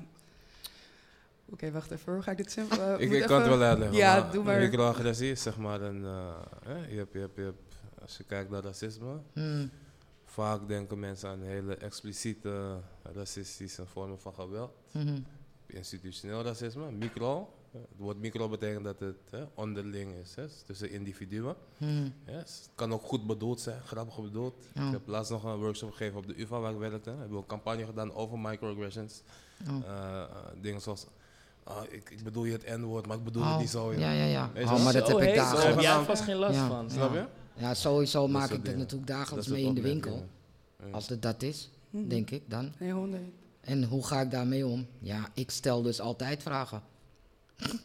en ehm, ja, da daar kan ik dus echt boeken over schrijven. Want het zijn dagelijkse dingen die ik meemaak. En mensen komen al, eh, oh, waarom alleen maar zwarte poppen? En eh, waarom geen witte poppen? En ze komen al met hun eigen dingen naar mij toe, weet je. En dan, ja, soms heb ik er wel zin in om eh, erop in te gaan. En eh, nou ja, vaak wel hoor. Dan wil ik gewoon weten waar die vraag vandaan komt. Maar ehm, ja, bij mij gaat het heel ver. Ehm, jeetje, ik vind het een beetje moeilijk nu om eh, daar antwoord op te geven. Hebt al heel duidelijk antwoord gegeven. nadenken. Ja, ik vind het een- omdat ik. Zo, ik voel me opeens zo raar. Van Nee, dat ik het woord niet ken. een soort van Weet je? Maar ik Was vind dat het eigenlijk alleen maar toffer dat je dus eigenlijk nog steeds door blijft gaan zonder dat je, like, ondanks dan hè, toch die microaggressions, want je zegt het gebeurt echt vaak in mijn Ja. zaak. Maar je bent nog steeds daar en je bent nog steeds aan het bouwen en dat vind ik gewoon keidoop. Ja, zo. Kijk, ik heb een zwarte winkel in een witte wereld. En ehm, ik probeer, ik, ik, ik, ja, jeetje. ehm, ik ben er even, ik weet het even niet, sorry. Ik ben even, ehm, sorry, laat maar even. Ja. Ik ben even, moeten we wel ja. door naar de We gaan zo direct, gaan we even het. En, eh, want we hebben straks nog even tijd om tijdens de borrel een beetje te connecten, te netwerken. Dus we gaan door naar de laatste drie, zou ik zeggen. En als jullie hem eh, kort en bondig houden. Ik heb een korte vraag voor Lee eigenlijk. Ik ben zelf marketing manager bij Under Armour. Bij wat? Bij? Onder- Under Armour. Under Armour, oké, Oh. cool. en ehm, ik ben sinds vorig jaar ondernemer ook. Ik eh, ben bezig met mijn eigen coachingsbedrijf, Focus Mindset. En de vraag is eigenlijk een beetje richting wat zij vroeg, maar dan meer hoe focus je wanneer je eh, twee grote projecten hebt. Want ik heb ook bij Nike gewerkt en je weet hoe het gaat met grote campagnes en noem maar op. Maar dan heb je ook je eigen bedrijf die je door wil laten groeien. Ja. Hoe als ondernemer handle je dat? Oeh, ah, ik weet niet of ik het handle. ja, ik weet dus niet of ik het handle, maar ehm, ik heb een partner thuis die, eh, ja, waarmee we op de een of andere manier, misschien moet je het ook aan haar vragen, maar eh, eh, wanneer zij drukker heeft, ah, vang ik het thuis meer op en zeer zeker andersom dus ook. Ehm, en eh, als ondernemer heb ik ook twee partners die me volledig begrijpen, want zij hebben ook kinderen en een paar andere grote klanten buiten het project waar wij samen op werken. Dus ja, ik heb gewoon echt super veel geluk. Ik weet het eigenlijk. Ik, Je Ik gebruikt heb- je netwerk. ik gebruik mijn net, ik gebruik mijn, ik heb een vangnet. Ja. En eh, we doen het allemaal samen. En volgens mij is dat sowieso iets heel waardevols. Dat je gewoon, als je mensen vindt waarmee je samen dingen kunt doen, dan lukt het op de een of andere manier altijd wel. En maar soms moet ik gewoon ook, dan is mijn vrouw super boos, maar dan moet ik op vakantie ook werken of zoiets. Dat gebeurt gewoon. En dat is the nature of my business also. Maar heb je soms ook dat je bijvoorbeeld in de consultancy bepaalde dingen moet laten omdat je moet focussen op het andere? Ja, letterlijk. Dit gebeurt me all the time. Eh, en eh, volgens mij is iets dat ik eerder zei. eh, Ja, I just try to be radically honest. Echt. Letterlijk. Ik, ik zeg in een Puma meeting als consultant dingen die, die me als Pata brand director bezighouden. Zeg maar, zonder natuurlijk bedrijfsgeheim eh, weg te geven of zo. Maar, yo, this is what's going on. Ik denk dat het belangrijk is dat jullie dit weten eh, en andersom. En ja, is gewoon transparantie. Het, wer het werkt voor mij. Ik heb nog, nog niet gehoord dat het, eh, dat het niet goed was of niet professioneel of Ja. whatever. Het heeft elkaar nog nooit gekruist. Ik ben wel eens in de moeilijkheden gekomen omdat ik als consultant graag iets wilde en eh, dat ik dat niet kon doen als, als werknemer. Ja, je deal with it. Je- ja, ik weet niet. Je accepteert en je gaat weer verder en je neemt het mee voor de volgende keer. Mooi. Ja, Ja. Dank je. sorry. Yes. Nee, ja, goede antwoord. Dank je. Hi, goedenavond iedereen. Ik was een beetje nerveus om te komen, maar ik heb al mijn guts ge- bijgepakt, dus ik ga mijn vraag stellen. Ja. Ehm, ik had twee vragen. Ehm, de eerste vraag, ik ben zelf ook ondernemer. Ik werk naast mijn onderneming werk ik parttime als de klantenservice medewerker. En eh, vier dagen in de week werk ik als hairstylist en ik heb ook mijn haarproductenlijn. En ehm, de twee vragen die ik heb is, zeg maar, op een gegeven moment wordt het een beetje druk. En ik krijg wel in mijn omgeving vaak te horen van... hey Abby, want ik heet Abby, eh, ik kan je helpen, eh et cetera. Maar ik ben daar soms een klein beetje huiverig over. Is omdat helpen kan soms in het begin zijn van... oké, ik kan je helpen, maar dan weet ik niet hoeveel ik mensen moet betalen en op wat voor punten ik naartoe moet kijken op momenten wanneer ik bijvoorbeeld uh, mensen wil aannemen in mijn onderneming of mensen die me wil helpen. En de tweede vraag die ik heb is marketing. Dat is iets waar ik op dit moment best wel vaak tegenaan loop. Bijvoorbeeld met uh, de uh, Google Analytics, de SEO en et cetera. En wat ik wel had gehoord van jou in het begin is dat je moet toekennen waar je niet zo goed in bent. En ik ben eerlijk met mezelf, ik ben niet de beste in marketing en ik ben ook niet de beste in branding. Dus um, wat moet ik op dat moment doen? Moet ik dan bijvoorbeeld gaan kijken om iemand aan te nemen voor branding? Of moet ik mezelf met duizenden filmpjes op YouTube gewoon nakijken hoe ik mijn eigen branding moet doen? Dus ja, dat zijn mijn twee vragen die ik heb. Ja. Volgens, mij als, volgens mij moet je iemand vinden die, er, die heel goed, hier heel goed in is. Want als, ja, ik denk dat branding, denk ik hoor, weet ik niet zeker, maar volgens mij moet dat je een beetje liggen, moet dat natuurlijk komen. En marketing, ja, is gewoon dingen die je kunt leren. Maar mensen die daar goed in zijn, die hebben daar al voor geleerd. Of die hebben, de, hebben al genoeg geleerd om dat toe te kunnen passen, ook op jouw bedrijfje. En ik denk dat er andere dingen zijn waar jij heel goed in bent. En die moet jij lekker doen.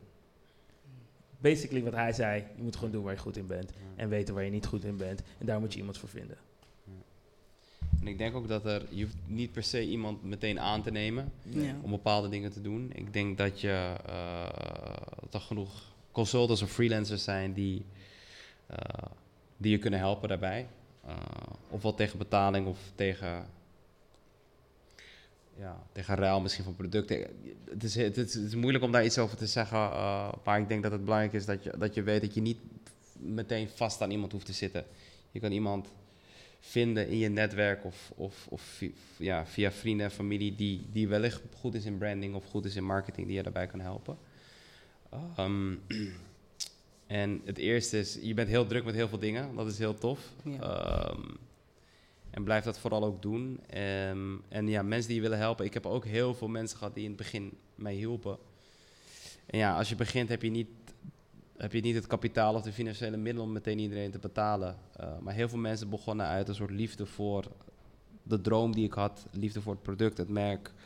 En uiteindelijk zijn er heel veel mensen die uiteindelijk uh, ook in dienst zijn gekomen. En ook mensen die uiteindelijk zoiets hadden van oké, uh, ik wil je, wou je gewoon helpen in het begin, maar that's it, weet je wel. En soms maak je ook de verkeerde keuze om iemand aan te nemen die eigenlijk helemaal niet goed in is. En er helemaal niet zo goed in is, maar omdat het een vriend of vriendin is dat maken we allemaal mee, denk ik, in het begin van de onderneming. En dat is ook heel belangrijk dat je door dat proces gaat en daarvan leert. Um, maar ja, sta open voor hulp. Als mensen je willen helpen om, om je ding te kunnen doen, sta er zeker voor open.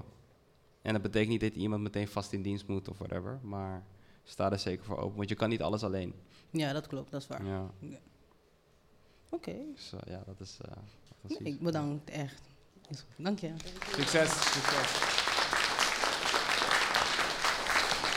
Oké, okay, nou, dat is de ruimte voor de allerlaatste vraag. Dan uh, gaan we het wel echt afronden. hey, staat meteen op. Let's go. Uh, ik had eigenlijk dezelfde vraag als Abby. Hi, ik ben Seranza en ik zit in de gezondheidszorg. Een hele andere tak van sport. Hmm. Ik ben artsonderzoeker, dus ik schrijf veel. Uh, maar uh, daarnaast schrijf ik nu dus ook kinderboeken. Ik ben sinds uh, vorig jaar begonnen, maar ook marketing, dat is echt mijn bottleneck. ik kan het gewoon niet, dus ik wil daar ook iemand voor aannemen. Maar ik weet dan ook niet zo goed van, hè, je hebt natuurlijk ook beperkt kapitaal. waar kan je zulke mensen vinden? Of studenten bijvoorbeeld, content creators. Um, hoe hebben jullie eigenlijk ook gewoon gezorgd voor meer exposure in het begin toen jullie groeiden? Ik begreep van uh, ja, familie natuurlijk hè, en uh, een beetje social media. Maar hebben jullie misschien nog meer tips? Het was vooral word of mouth. Het was vooral iets wat gaande was en wat, wat, uh, wat mensen interessant vonden. En toen is het eigenlijk een soort van verder verspreid. Um, weet je, er zijn, er zijn heel veel toffe, toffe kinderboeken die er nodig zijn voor, weet je, voor referenties. Timo voor Strips bijvoorbeeld, weet je wel. Super belangrijk dat het er is.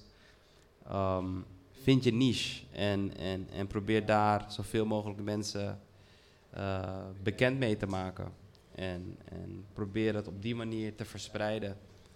Ehm, zoek kanalen op waar eh, je product wellicht eh, interessant kan zijn. Als het over kinderboeken gaat, kijk naar toffe independent eh, eh, kinderdagverblijven. Die, waarmee je kan gaan praten om te checken of zij interesse hebben in jou, in jou, in jouw boeken. Ehm, probeer op die manier dat te verspreiden. En, en, en, en marketing is een moeilijk ding. Ik weet het zelf ook nog niet altijd zo helemaal goed. Ehm, nou, je hoeft niet per se daar once again iemand voor aan te nemen. Kijk of je in je netwerk mensen hebt die jou erbij kunnen helpen. Misschien hebben ze wel de, de tip en tricks om, om marketing voor jouw uh, product of merk op de juiste manier te doen. Ja. Alright. Nou, dank je. Oh. Kom naar Call It Goodies met je boek. Ja. Ja, precies. Kom Hier, hier, de connecties Ik heb geprobeerd Ja. te benaderen, maar ik ga zeker langskomen. Is goed, bedankt. mij iemand achterin wou iets zeggen, of niet? Ik zag een hand omhoog gaan. Ja. Oh. Ja. Ik ben zelf marketeer. Oh, Let's go. Zie je. Ja, nee, sorry. Eh, misschien heel kort, ik had niet per se een vraag, maar ik merk dat er heel erg veel behoefte is aan marketing en communicatiekennis. En ik ben docent aan de HVA, eh, aan de opleiding Communicatie en Creative Business. Mijn naam is Amine trouwens. Ehm, maar ik weet dat er gewoon heel erg veel studenten zijn, young professionals en older professionals like me, die het gewoon heel tof vinden om mensen te helpen, beginnende ondernemers. Ik doe dat zelf ook heel graag, eh, heb dat altijd gedaan. En het begint ermee dat je een vraag stelt. Ehm, bied jezelf. Ten eerste, hè, ik zeg ook vaak tegen mensen: kan ik je helpen? Dus het begint ermee dat mensen die ergens verstand van hebben, dat die kenbaar maken: ik kan je helpen. Ehm, en aan de andere kant, durf ook te vragen. Want mensen ruiken niet dat je hulp nodig hebt. En een tweede is, ehm, misschien door een simpele post te plaatsen. Wat is simpel, sorry.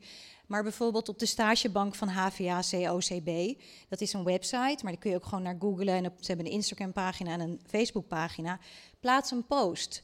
Eh, heel veel studenten zijn ook net afgestudeerd en doen het gratis. Doen het voor een cadeaubon, bol.com. Doen het voor Natura, hair extensions, whatever. Ze willen gewoon heel graag helpen. Dus ja, ik wil alleen maar zeggen van, doe je oproep. Uh, er zijn stagiaires ook nu die bieden zich aan, die zoeken plaatsen vanaf half november tot uh, begin februari. Dat is een meeloopstage. Maar kom gewoon met ze in contact. COCB. Uh, stagebank, HVA Stagebank, COCB, zoiets. En de Facebookpagina heet ook zo. En ik heb ook op die pagina vandaag een oproep gedaan voor dit evenement. Want ik ben ook uh, lecturer in marketing. En ik vind dit super gaaf wat jullie doen. Ik heb al mijn studenten opgeroepen om te komen. Yeah. Hey. Yeah.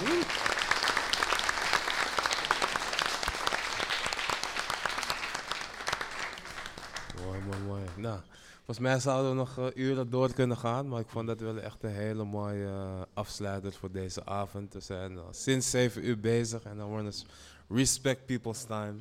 Na een lange week is het is al bijna 10 uur inderdaad. Um, ik zag nog een paar films, maar ik, sorry, ik moet jullie teleurstellen. Er komt sowieso een volgende editie. Wie is dan voor de volgende editie? Ja? Oké, dan, gaan we dat regelen. Dan gaan we dat regelen. Um, ik wil onze bijzondere gasten uh, bedanken. Guillaume, Ellen, Lee. Jullie zijn allemaal pioniers.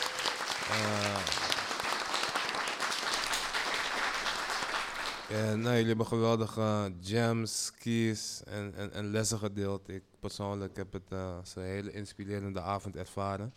Dus uh, dank daarvoor. Thanks for having us. Yeah. Publiek, bedankt voor het komen. Het was heel fijn om weer gewoon überhaupt mensen uh, in het publiek te hebben voor een event. Super dope. Mooie vragen. Um, en het hele team. Ik weet dat ik mensen ga vergeten, maar Gerald.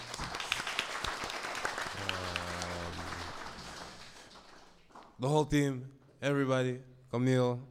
Uh, het is een lange dag geweest, ik wil geen namen noemen. Maar ik doe dit ook niet alleen. Ik word uh, gesupport door heel veel mensen die op de achtergrond aan het werk zijn.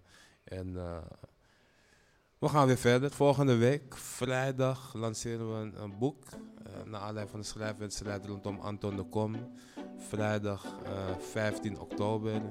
Weer een podcast. Kathleen Ferrier komt. Humberto Ton heeft erin geschreven. Guno Jones, Nina Jurla. Dus check it. Blijf elkaar supporten. blijf ons volgen. En blijf supporten. In unity, there is strength. Dank jullie wel. Blijf vooral nog naar wat